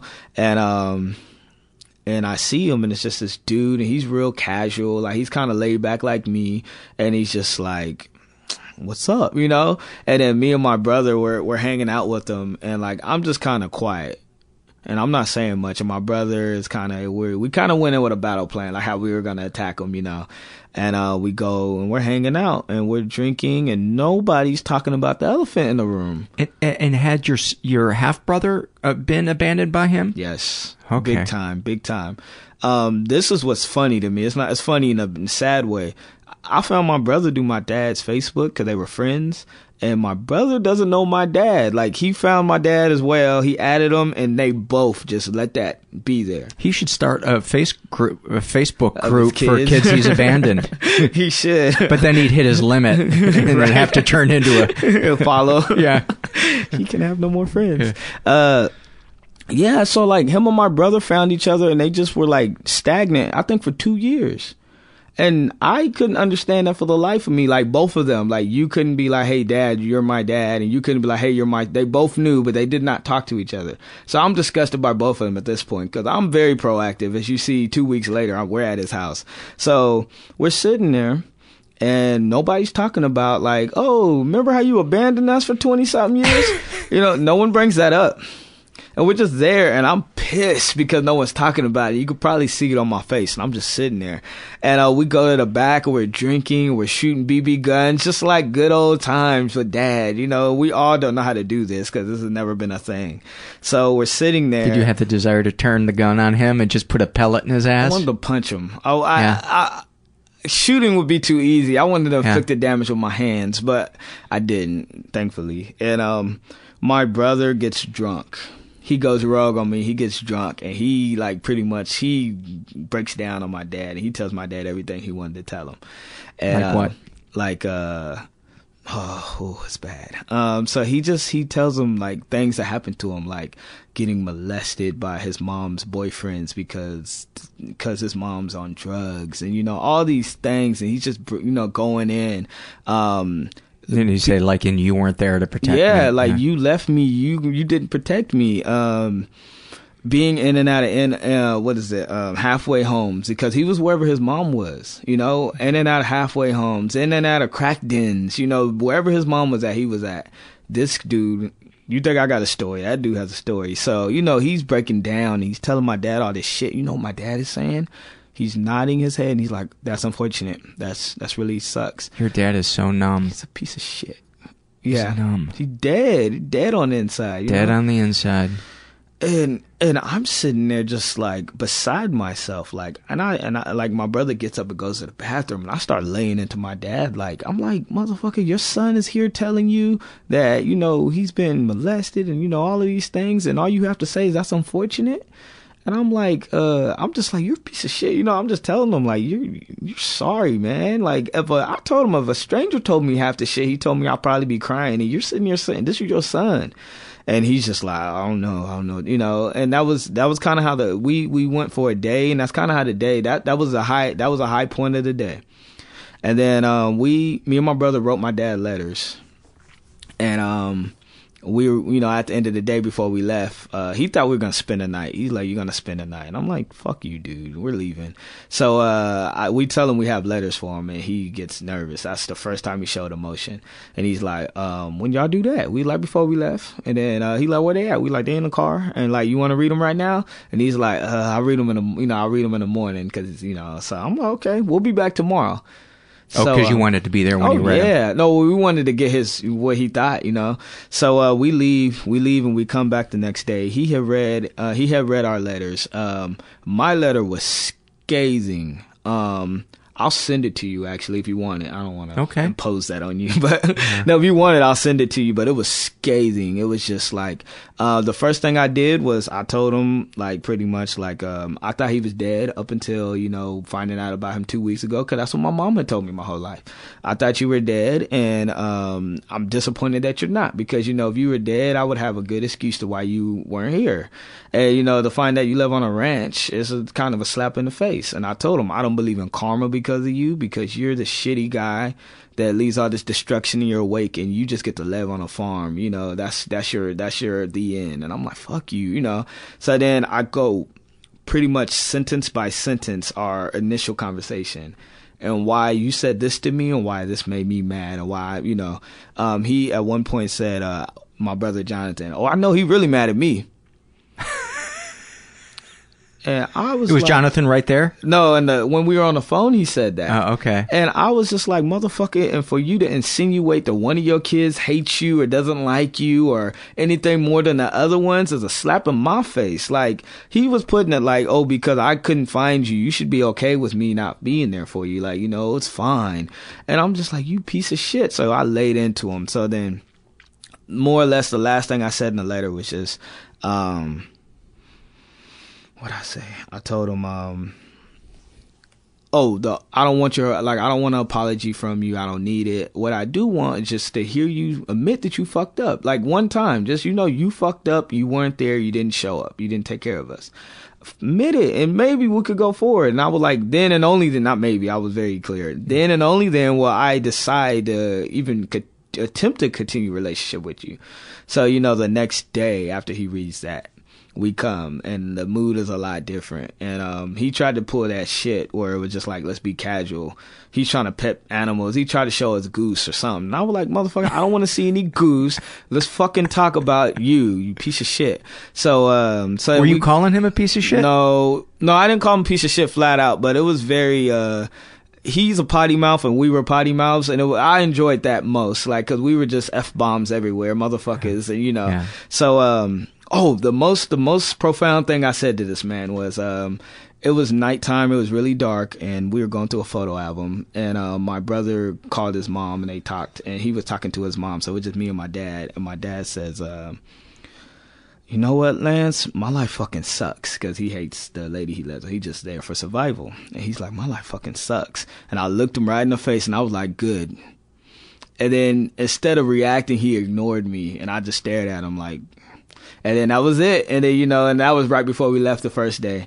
So, uh, he would ignore me anytime I confronted him, cause I did it a couple times, like, like aggressively confront him with just something true. He would ignore me cause that's what he does, obviously. So the next day when we talked, we got a lot more done because we talked, you know, and, um, I told him my story, kind of what I've told you for the past three hours. I don't know how long we've been here.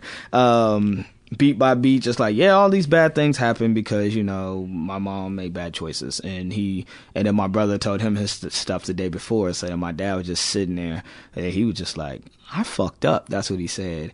And I started laughing. And I was just like, and he's like, what you laughing? I'm like, that's all you can say, you know? I'm not mad at you for saying that because it's true. And then, uh, Did we, that break the ice? a little bit, but we ended up leaving like shortly after that. We didn't stay long that day, and um, we, me and my brother had already planned. Uh, we only had one picture of my father uh, between the both of us, and it was a picture I had of my dad when uh, I was um, a kid, you know, where it's just him by himself. And um, we decided we were gonna burn the picture, like you know, like a ritual. We are gonna burn the picture because we don't know this guy. We're gonna kill him, and uh, we were gonna do shrooms. so uh, you don't mean literally kill him. You just mean kill. yeah, kill the his- picture. Yeah. like metaphorically, of course. So, um, minute to murder on a podcast. Um, probably wouldn't be a first. Um, so um, yeah, so we we decide this. So this is where the shrooms comes in. So the next day, um, we were we were on a time crunch. So we actually went to the lake that night, mid like three o'clock in the morning, pulled all nighter, slept on the lake. It was pitch black, couldn't see anything. We wake up in the morning, and that's when we were gonna do our shrooms. So um, we take the shrooms, and I've never done them. And my brother does all kinds of drugs. He's a hippie. Um, so I'm just like, ooh, you know, at 1st the first couple, have you done shrooms before? Mm-hmm. I have. Oh, they're so good.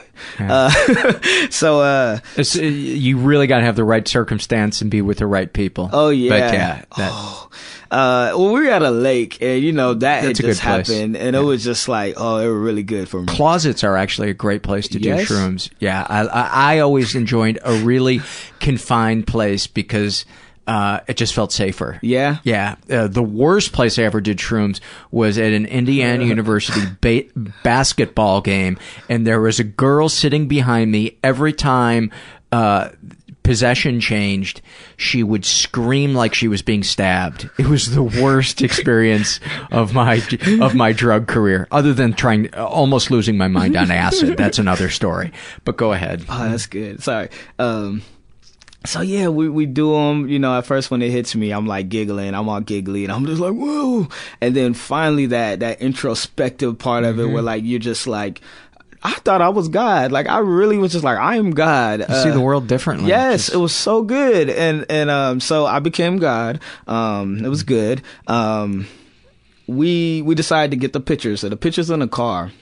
Um, oh, mind you, I had the '70s playlist from from Spotify playing the whole time we were on shrooms. So I just kind of set the mood, and I was playing the whole time. So I go to my car to get the picture. I open up the trunk and I'm looking, rummaging through my car, and I'm like looking and I'm thinking and I'm thinking and like pretty much what I'm thinking is just about my mom and my dad, how they're shitty people and they're selfish and their selfishness led to the birth of us kids, me and my brother and their other kids, and we have this shitty existence. Like I was almost like I just rather not been born because these people are so like you know like it would have been better if we hadn't been born because we're just like uh, your mistakes walking around that you guys decided not to fix, take care of.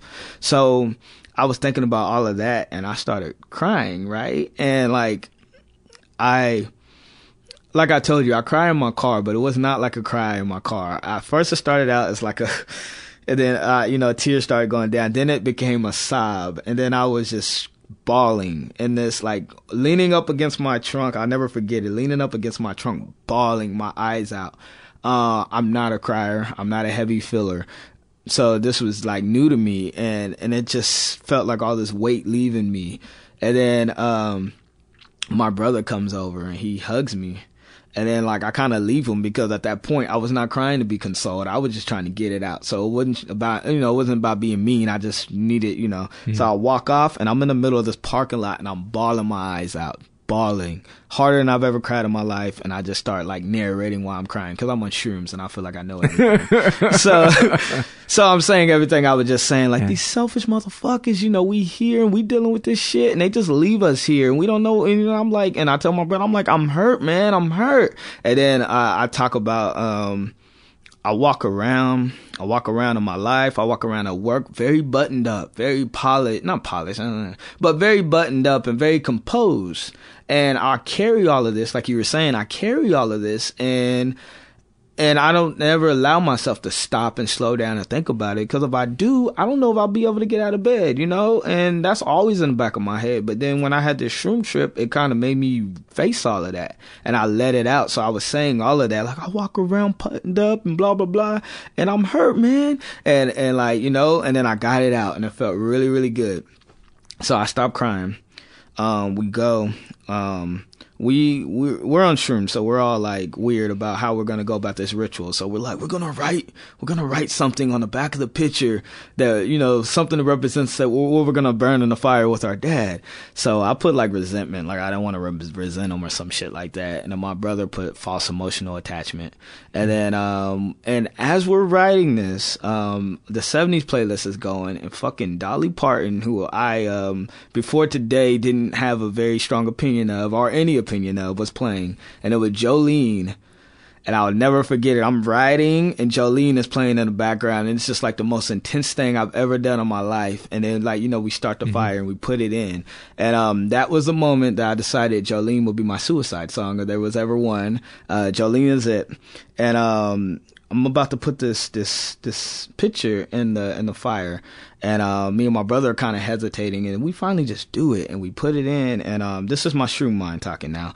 Um, the the way the picture burned was weird because it started from his face and it spread it out, and then That's like a that's like a bad movie moment. Yes, you know what I yes. mean? and, I was thinking that the whole time it was happening, like it's just cliche in a weird way. Yeah. And uh, and then I get the lighter and I burn the one end, and my brother grabs it and burns the other end, and then it just like burns, you know, it turns into ashes. And then we're sitting there, and then I start crying, and he starts crying, and then we kind of move to the bench and we sit down, and and then now we're both crying. And the the funny thing is because the whole time I was crying, I was thinking in my head like, you cannot break down two times in one day. You cannot. You will not break down two times in one day, and I fucking broke down again, all the way down. You know, on the bench with my brother, and like the funny thing was, like the the park with the lake was still business as usual. So there were family and kids oh, everywhere. Oh, That's fantastic. And they were just like they were. I think they were watching, you know. And I uh-huh. remember at one point there was like a husband and wife, like like feet away from us, and like he was kind of nudging a wife, like, "Look, they're doing that thing." And this must happen all the time at the lake because they were casual about it. They didn't call Yeah. the park rangers or anything, but they were like, "Look, they're doing shrooms and they're bonding," and they were. They didn't laughing. know you were on shrooms. I th- I don't know. It was my shroom brain, of course. Yeah. But um, but yeah, that happened, and um, I didn't know my brother well before you know that, and like we're really close now because of that. Like I fucking love that dude. Like I equate him to that feeling of being there and just like kind of releasing and like I mean, how how it, it sounds like you both felt each other as deeply as two human beings could. I think so because I every time I think of my brother, I just like feel a love, like oh, I love that dude, and I can say that, and I barely know him, you know, so it's weird, but like I'm glad it happened. So uh, hopefully, hopefully, hopefully, I do not get in trouble at work for telling that story. Um, I didn't get the time frame, so it happened years ago. Uh, Yeah. but uh, a couple months. But uh, yeah, so that was my shroom story and meeting my dad, and it kind of ended there. Talked to him a couple times and um during the shroom trip i decided that um my dad's awful and i don't really need him in my life you know i don't really want him in my life. Like i don't want that type of person in my life. So i kind of went there with it. I don't feel bad about it. Um with my mom I decided that um, my dad did get, you know, we had our, we had us a talking, good talking to, you know, each other. We had it out. Me and my mom haven't had that, like I said, since I was 17 and I left home. So I feel like I owe her that. And I mean, I know that's in a bad way, definitely, but um I don't want to talk to my mom until like I'm in person with her and she can't hang up or get away and just have a talk. And it doesn't have to be mean or angry, but it's But just you like got to address the elephant. I have to address it, and um, that's where I'm at with her. So like, I have not been picking up her phone calls. Uh, she's upset about that, but um, Let her be. you know, yeah, I mean, f- oh, fuck her, you know, more or less, like that's her problem. Uh, so we're gonna we're gonna have it soon. Um, I'm thinking I don't I don't want to have that and come out to her, but I'm I I might need to have come out to her at the end of that. Like, I say you serve, you wait till her birthday and you serve her a birthday cake and it says, Happy birthday, I'm gay. coming out cake. She's gonna oh, she's gonna freak out. Let her. Yeah, Let her. It's time that, that you allowed, that you f- begin to filter people out of your life that don't see you and love you for who you are because you are okay exactly as you are, you know? everybody gets angry. Yeah. Lance, you know, given the amount of pain you have, you know, it's it's shocking that you are not in a bar beating people every night. You know, or strung out on drugs or you know, numbing yourself with with God knows you know, whatever addiction people happen to to fall into, but uh you're a resilient dude, Thank and you. uh, you know your that story of you and your brother crying is uh, that's his. That's one of the most touching things I, I've, I've ever heard, and I'm Oh, really glad you came, you came on and, and, and shared it. Thank you. Yeah, and uh, I really hope for you that that you continue to unearth these feelings because it, it's been my experience. It comes up in layers, and as much as we would love for it to be a single cathartic experience, um, and who knows, maybe it is for some people, but I think for a lot of us, um, it, it it comes up in, la- in layers, especially when it's been added in layers. Yeah, yeah. It's pretty rare. And dude, you've got you got a layered cake. You got a layered You don't let it a, happen. a layered cake. It's big. Yeah, it's big. Dude, thank you. Thank you so much for for coming and sharing your life with us. Okay. Many, many thanks to uh, to Lance. Um, before I take it out with uh, some emails and surveys, I want to remind you there's a couple of different ways to support the show. If you're so inclined, you can support us financially by going to the website, mentalpod.com, and making either a one-time PayPal donation or my favorite, uh, becoming a recurring monthly donor for as little as five bucks a month. And it's the financial platform that keeps this show afloat, and it means the world to me. So um, you can also support us by shopping at Amazon through, and entering through the search portal on our homepage. It's on the right hand side, about halfway down. Make sure your ad blocker uh, isn't engaged, otherwise, it might not show up. And it's not to be confused with the search box for our site itself. Um, and Amazon gives us a couple of nickels, doesn't cost you anything if you buy something there. You can also support us uh, by buying a coffee mug or a t shirt. Um, and you could support us non-financially by spreading the word uh, through social media or writing something nice at iTunes for us. Let us get into this. Uh, this is might have been the oddest launching into uh, the surveys and mail that I've done yet. wasn't I wasn't really paying attention. I was kind of um, my brain was kind of split in half there. This is from the What Has Helped You survey, and um, this is filled out by a guy who calls himself Huddle Ledbetter. Huddle or Huddy, I can't tell. The the site that I use for my surveys um, has changed their um, software, I guess, and now the print is even smaller. So I feel a hundred years old when I struggle to read, and I have reading glasses on while I'm reading this. Uh, his issues are depression and anxiety, and what helps him? Medication, taking a big picture view of things, trying to recognize when my brain is telling me things that aren't true, and then give myself the time or attention that help keep things from spiraling out of control. You know what uh, a great thing to help you keep perspective about the size of our problems? Is look at that picture from Voyager 1 when they turned around and they looked at Earth and it was just a tiny speck. That, I think every person f- could feel that when they saw that. They could feel something shift in them and say, wow. We are worthless. We are minuscule and don't matter. Oh, maybe that maybe that's not a good thing. This is the same survey filled out by uh, a guy who calls himself Gamer D, and he writes. That was Ivy. He writes, uh, who has been wearing a cone for the last week because she's had a hot spot, and uh, oh, she is not happy about it. Uh, his issues are depression, anxiety, low self-esteem, introversion, and shyness. And what helps him? Board gaming, war games, but also Euro games and card games such as Fluxx and Loonacy. Uh, and then he writes, why? One, games are structured with rules. Everyone plays by the rules or the game makes no sense. The rules are defined and accessible, unlike life. Two, A game provides a social, social context through which I can interact with other folks who have similar interests. Three, nowadays, thanks to our European friends, there are even cooperative games where the players have to work together to beat the game system. An example would be Pandemic. Um, I play video games too, but mainly because of family members. Video games rely a lot more on reflexes and reaction time, and I'm not so good in those areas. Plus, I found out the hard way that realistic games such as Dead Island enhance my nightmares. Um, I agree. There, there are few things. I, I do not like playing against other people online, but I do like playing cooperatively. And uh, unfortunately, the bulk of games are um, not co- cooperative games.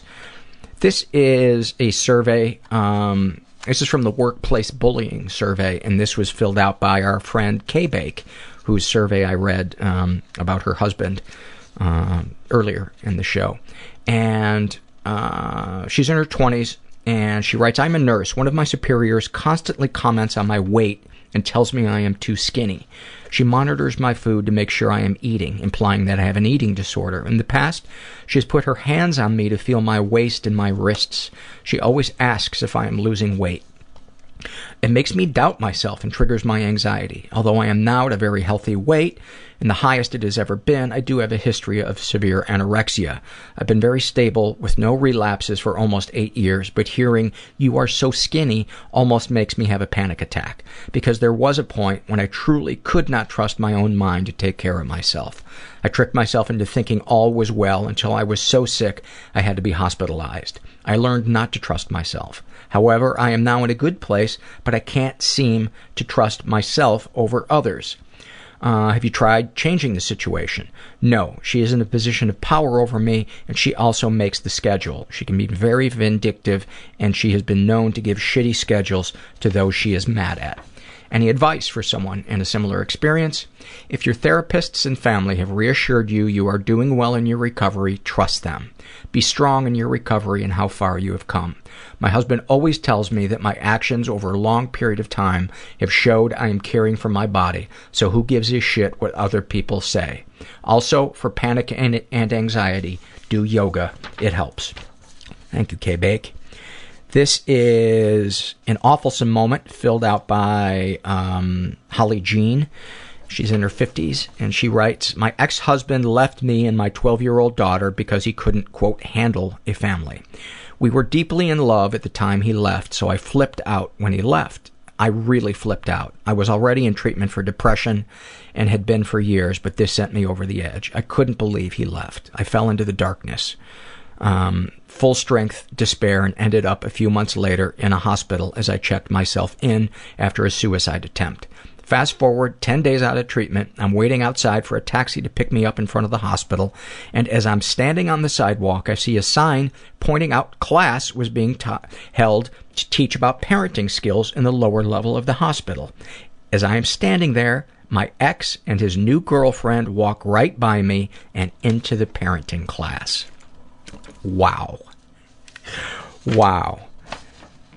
That is, I, you know, I love it when an awfulsome moment is just a fucking bullseye. And you, you guys have not been filling out many happy moments or awfulsome moments, and uh, I want to shame you for that in the deepest way possible. I want to say you, I want to say to you, almost like uh, Jesus on the cross, "Why have you forsaken me?" I don't know if he said that on the cross or on his way up Calvary Hill, or if he had that on the back of his leather jacket. I cannot remember. I always get those confused. Um, and I probably just lost some religious listeners. Good for you. Get the fuck out of here. How's that grab you? This is from the What Has Helped You survey, and this is filled out by Harry. Uh, I wonder if it's the Harry that makes our shaving, our shaving products. Issues and struggles, anxiety, depression, PTSD, suicide attempt, subsequent hospitalization, and outpatient therapy. What helps? My family and friends, my therapist, medication, laughter, and exercise. Boy, I heartily agree. Those are all things that I, I have to have to do. This is another workplace bullying uh, survey filled out by a woman who calls herself Felis Catus, F E L I S C A T U S. I'm sure it means something fancy. Um, share your experience with workplace bullying. Oh man, where do I even begin? My currently assistant manager is a complete psychopath who takes out her personal life frustrations on her employees. I'm not the only one who she bullies, but since I'm the last of the original group of employees to stay, she's targeted me exclusively. When she was in a relationship with her on-again, off-again boyfriend, she would ask intrusive questions about our love lives and compare it to hers and always made it seem as if her life was perfect while ours were shit. Uh, she doesn't know how to talk to anyone, so she would end up screaming at us while on the sales floor. I work in a small boutique boutique and scare away customers. I've even had a customer come up to me and tell me she felt sorry for me for having to work for such a person. She makes up insane rules but never follows any of them herself and has written everyone up for literally stupid mistakes that she makes all the time. She's even written up my coworker for fixing a mistake that she made herself. She has made me and my fellow team leader do her paperwork for her while she steals our sales, then claims she's a better salesperson than me. She's had me go clean our back room and put away her personal belongings so she did, didn't have to speak to me. She's texted me at night on my days off and reprimanded me for gossiping about her when I wasn't even working that night, and I had to apologize. She's had other managers from other boutiques spy on us so she could know what we were doing at all times. Um, she uses her mysterious medical condition, which only appears to affect her when she doesn't want to do anything, to get out of cleaning, selling, paperwork, etc. But she can sit in our back room and eat fucking pizza and talk on her phone and play fucking Candy Crush for an hour. And worst of all, almost every time I come into work and she's there, she targets me and starts harassing me. From blaming me for not putting things away correctly, to not cleaning correctly, to just never doing anything right. I'm always to blame. She has me do all her errands while everyone else on the sales floor gets to do their actual job, and I have to be her fucking maid. She's not Miranda, she's not fucking Miranda Priestly from Devil Wears Prada. She's an assistant manager to a little boutique in the mall, for fuck's sake. How does it make you feel? I feel like a complete doormat, a failure. I feel less than human when I have to work with her. I try my hardest to make it easier for everyone else because I know I'm not the only one getting picked on, but it's just too much. I've given up trying to stand up for myself because I always get cut down. She's taken my self-confidence. My own mother, who's a handful herself, has never spoken to me that way, uh, to, to me the way that my assistant manager has. I feel like she's broken me. Have you tried to change this situation? Other than getting an increase on my Prozac prescription, developing a drinking habit, and smoking more weed than I have in my teen years just to release the stress that builds up on a weekly basis, uh, I've contacted everyone I could, from HR, her boss, the regional manager, and beyond, and nothing. Everyone knows how horrible she is and has seen it for themselves, but no one is able to pinpoint a way to fire her. We're all writing things down now, and I encourage new employees to watch out and not to trust her, as bad as that sounds. But I don't know anymore. I know something is going to happen soon, since there have been a few meetings here and there, but fuck, man. The only thing that's keeping me here is the nice paycheck and waiting to see her get fired on her ass. I want to see her break as much as she's broken me. Any advice for someone in a similar experience? Don't wait until it's too late to say something. If you feel like something is off or that you're being treated unfairly, say something to the person. And if that doesn't work out, then go to their boss, etc. Contract, uh, contact HR if possible. Uh, that stands for Human Resources for those of you that, that, that don't know. Uh, even if this, uh, even if this is your only source of income, you do not deserve to be treated unjustly. It's just not fair. You deserve better. Thank you for sharing that. Um, sounds like I'm farting. Oh, yeah. That's right, I'm an adult. That's my my desk chair squeaking up against the desk. This is from the What Has Helped You survey, filled out by um, a guy who calls himself Happier Than Ever. He's gay, he's in his 60s. Um, he struggles with anxiety and depression, and what helps going to the gym three times a week, doing 45 minutes of cardio, some weights and machines, and meditating. It has actually worked very well. Awesome to hear. This is a shame and secret survey filled out by uh, a woman who calls herself Ava. She's straight in her 30s, raised in a pretty dysfunctional environment. Uh, she writes, stable and safe during the week, totally fucked every other weekend and holidays, school, vacation, and summer. And um, I'm just going to condense it. She uh, was the victim of, of sexual abuse. Um, she was at a daycare, and an older girl there who w- was the granddaughter of the owner um, did stuff uh, that she wasn't comfortable with, so she said something to the owner, the woman who owns it, who called her a sick little pervert, uh, a disgusting pervert and a hateful little shit. Um, and didn't do anything about it. She was also raised by um, a really horrible uh, dad. Um, but that's not what I, I wanted to read. And she did have some positive experiences um, with her dad, but not many. Uh, I wanted to read her deepest, darkest uh, thoughts and secrets.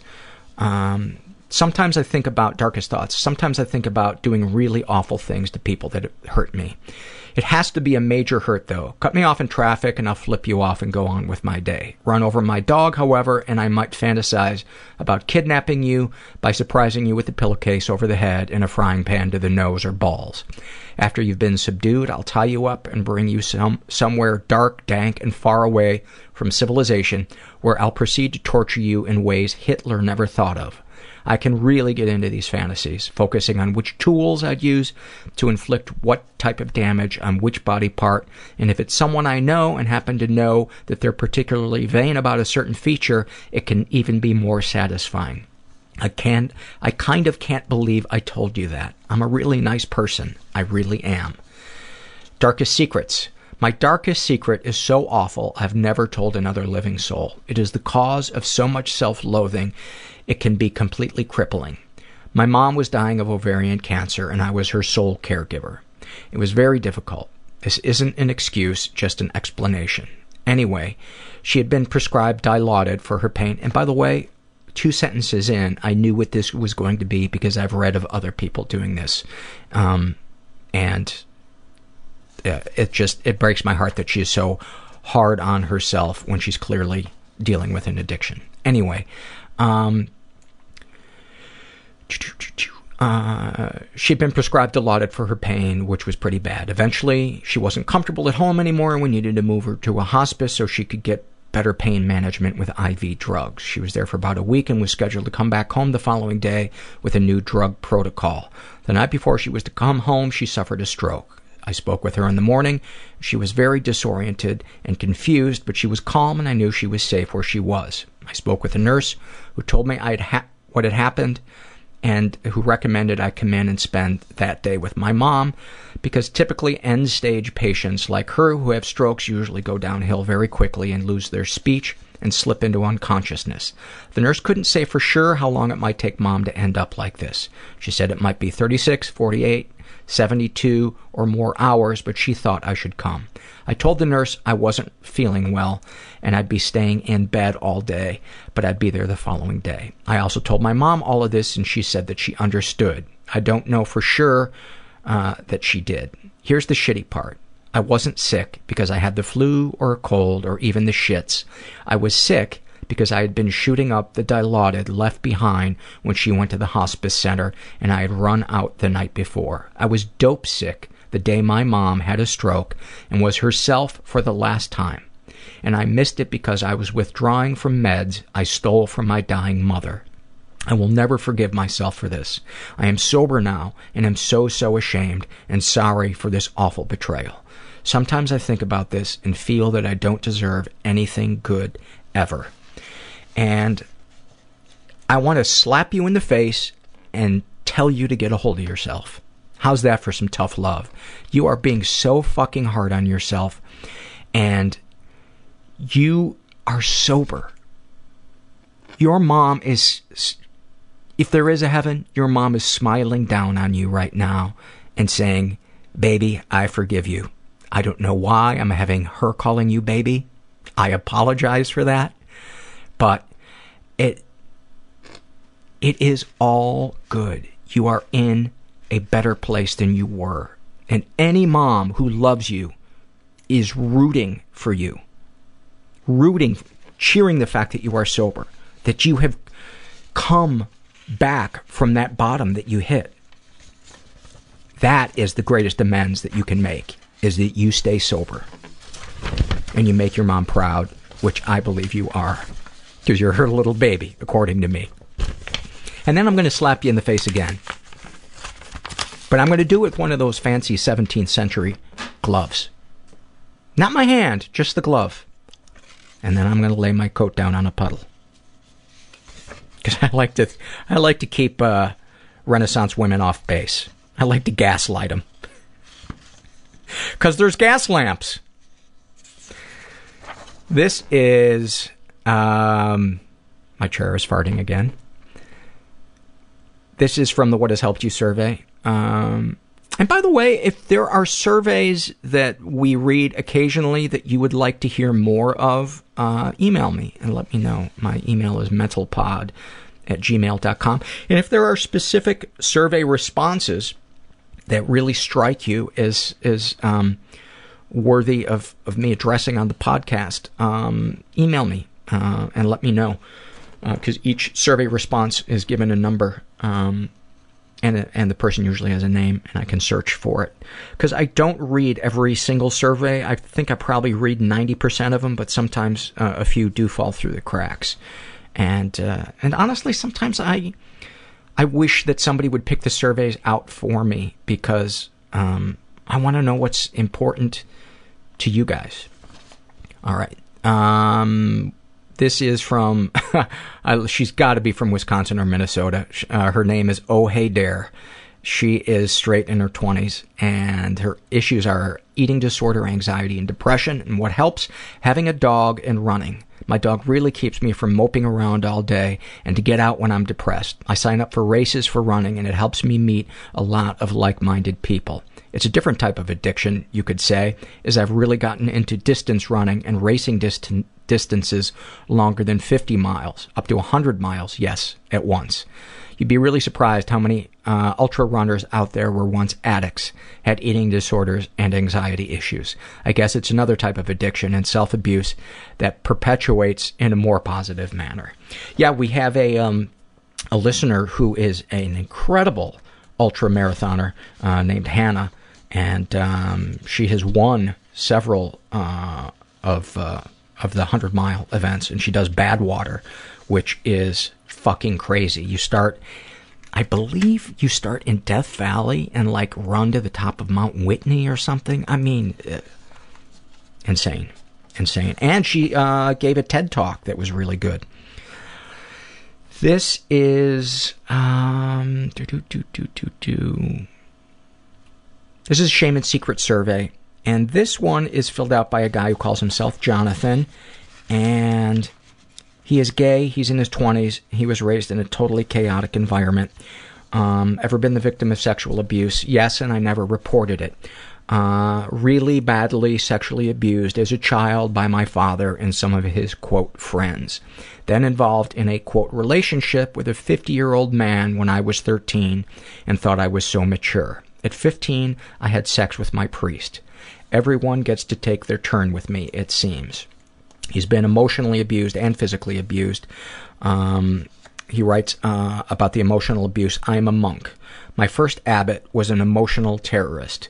He had been trained as a psychiatrist prior to being an abbot, and given my upbringing, I thought he might be able to help me. Before I entered the monastery and was just a visitor, he was very kind to me, very affirming, and very helpful. He gave me space to be myself in a way people had not before. When I entered the monastery at the age of 21, in parentheses he writes, so smart, exclamation point, he immediately changed. He began screaming at me. He told me that I was being disobedient for correcting him on facts about my own life. He he began using hypnosis to manipulate me. He became sexually suggestive to me during these hypnosis sessions. Mostly, he used hypnosis to just make me very confused, and that combined with screaming sessions about what e- what even happened in my life, I no longer knew what was up or down, who I was. I was an emotional wreck. Hold on one second. Uh, I was an emotional wreck. Uh, I began drinking somewhat heavily in secret, stealing wine from the monastery cellar, and triangulating with other monks in order to try to take down the abbot. At one point, at one point though, another monk groped me and began talking to me in a sexual sexual way, saying, It's okay. Don't worry. It's all okay. It freaked me out. It sent me into a PTSD fueled tailspin. And when I told the abbot about it, he responded by telling me that I should leave the monastery and that this was my problem. But then I stayed for another year and a half before going to another monastery that turned out to be more of a cult, also ruled by an ex psychiatrist that made me even more emotionally ruined than the first monastery. The spiritual leader was still a licensed psychiatrist with a practice and thus doled out medications for my quote psychological disorders that after four years of therapy I had never been told that I had. Soon I realized almost all of the monks were on medications. Uh, she was a homophobic monster that was obsessed with the sexual thoughts of monks. She made me confess in detail sexual thoughts, and she made me and others confess to all the other monks. We had meetings that lasted hours where we would denounce a single person, often for things that were actually mostly fabricated, things we saw in that person's heart.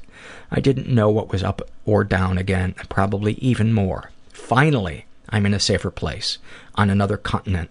I managed to use my language skills, I'm a translator, to get reassigned to another monastery um, in Europe where I am trying to regroup. The above is just a short version. A lot of me, as I am writing this, feels that my story is so incredulous that you won't even believe, so I am hesitant to write more.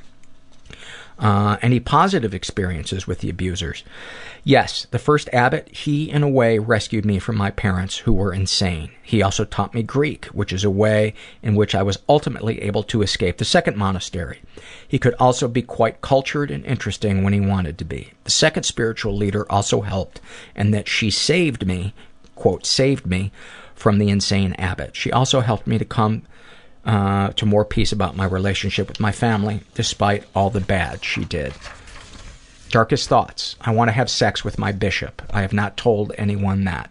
I think he might like me too. I calculate how to get ahead, which is not good for a monk. I have fun by writing bad reviews from my past psychiatrist online. I fantasize about smashing her expensive car. I fantasize about things I could write her. I wish there were police I could call to put her in jail. I don't think I will ever be good enough. I need constant uh, approval of, of, of, from others.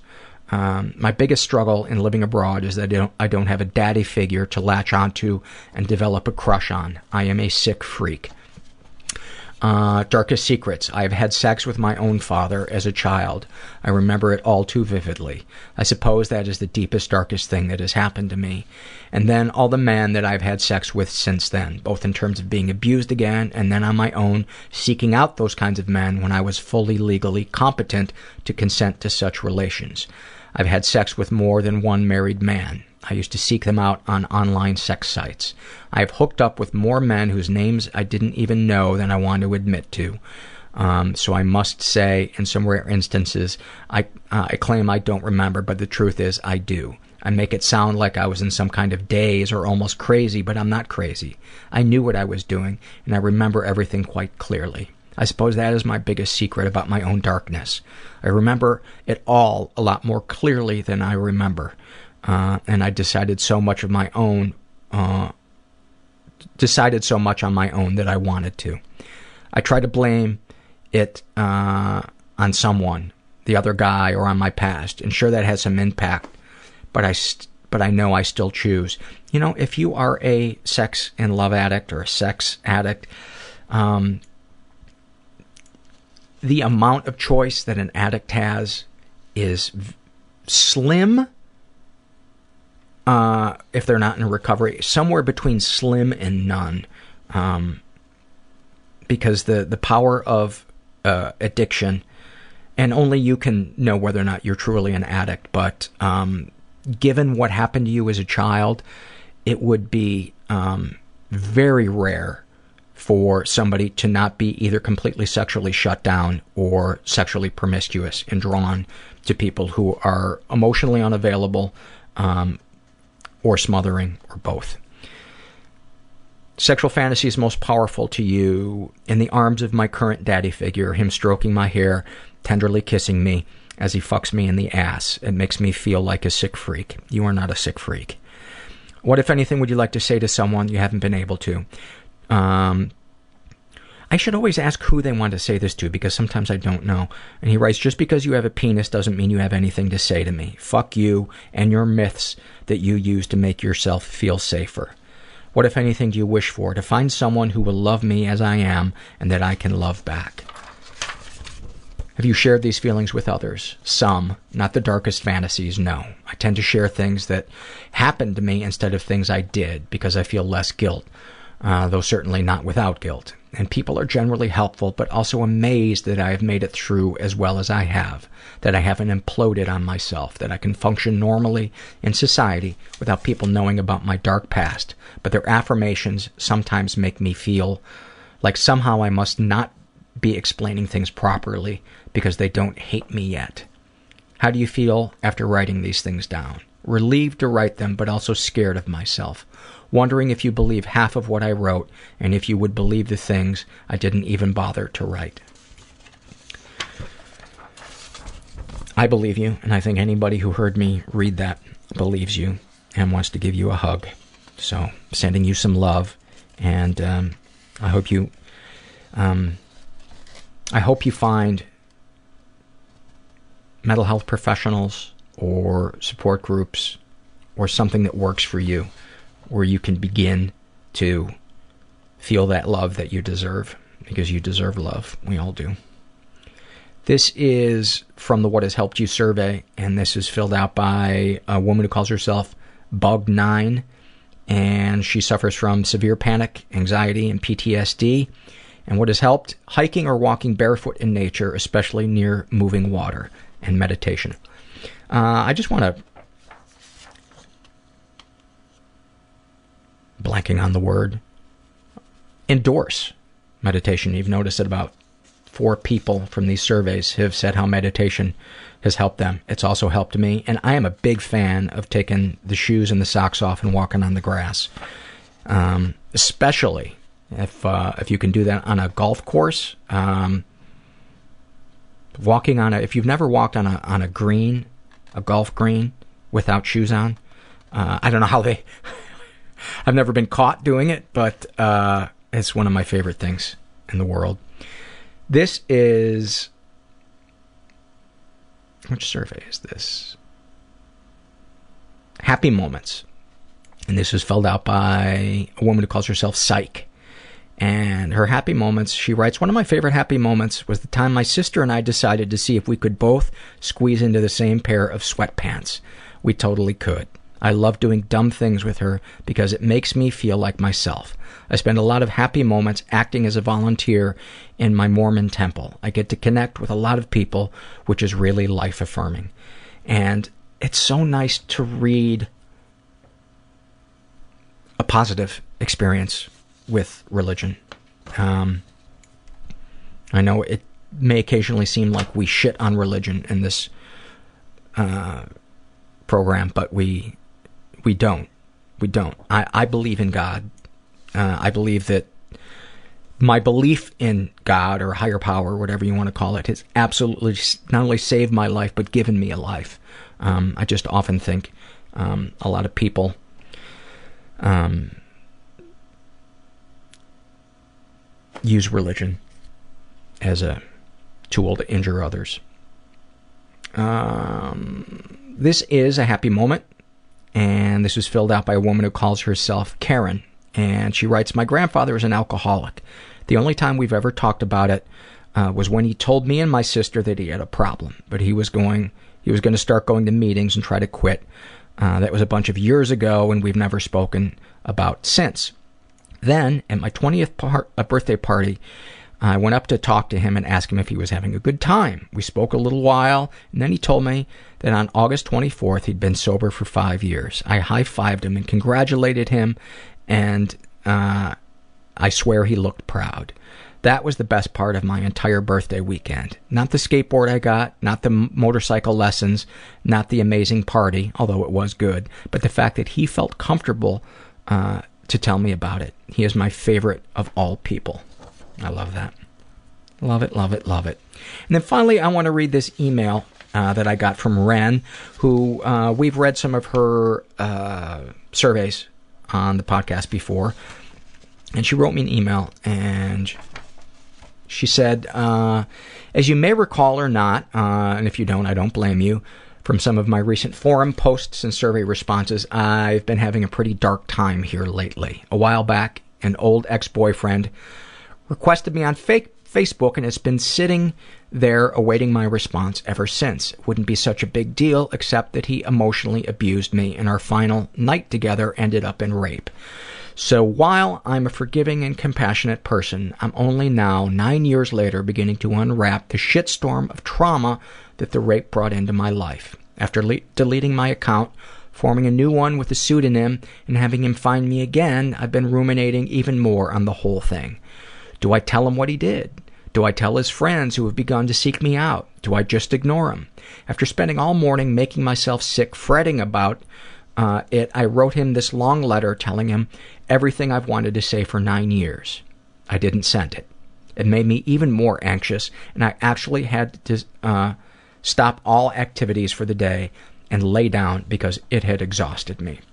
As I lay there tormented in near tears, I imagined just writing him a simple note that read, Go fuck yourself. I immediately smiled and got out of bed. My day has been so much better. Every time I think about doing it, I laugh even harder. So all this is just to say thank you, Paul. Thank you for making the shitty things just a little less shitty. You help even more than you probably realize. And I would now tell you to go fuck yourself, but I'm saving that for someone special. And uh, I kind of wanted to end on that note, but I also wanted to read. I wrote her back and said, Thank you for managing to create an awfulsome email. Hilarious, sad, and touching. And yes, I remember you from the surveys. Um, and then I asked her if she's thought about contacting a therapist or a rape, rape crisis uh, counselor and mentioned uh, RAINN.org, which is the Rape and Incest National Network, or calling 211 from a landline to find out if there are crisis centers. And she wrote me back and said, I can't thank you enough. I actually went to RAINN after the Nandi La Sofia episode. When he said, it's still rape even if you say please don't, my jaw dropped. Turns out I've been raped four times, four different occasions, and guys. I wasn't even allowing myself to call it that because I hadn't been beaten up and left for dead. I did contact a local, local rape crisis center, and I'm receiving therapy once a week for free. Extra awesome because I had stopped seeing my previous therapist due to lack of funds. I didn't even know what crisis meant until last week, and here I've been walking around in crisis for decades. Who knew daydreaming about suicide and drinking yourself to sleep every night was a crisis? Seemed normal enough where I came from. Anyhow, it's a bumpy, potholed, dilapidated road to recovery, but I'm slowly learning to give myself more credit, and I'm doing everything I can to just keep plowing forward. There's got to be an end to all the pain somewhere, right? I mean, there's an end to the universe out there somewhere, they say, so I hold out for better days and relish the good ones when I get them. I'm a fucking mess 75% of the time, but hey, at least it's down from 90. Your podcast has truly opened my eyes and helped me put a finger on all the holes where the misery was pouring out. Thank you, and please use anything I've said in there. I want to be a force for good in this world. That's so touching, and uh, you already are. You already are a force for good in the world.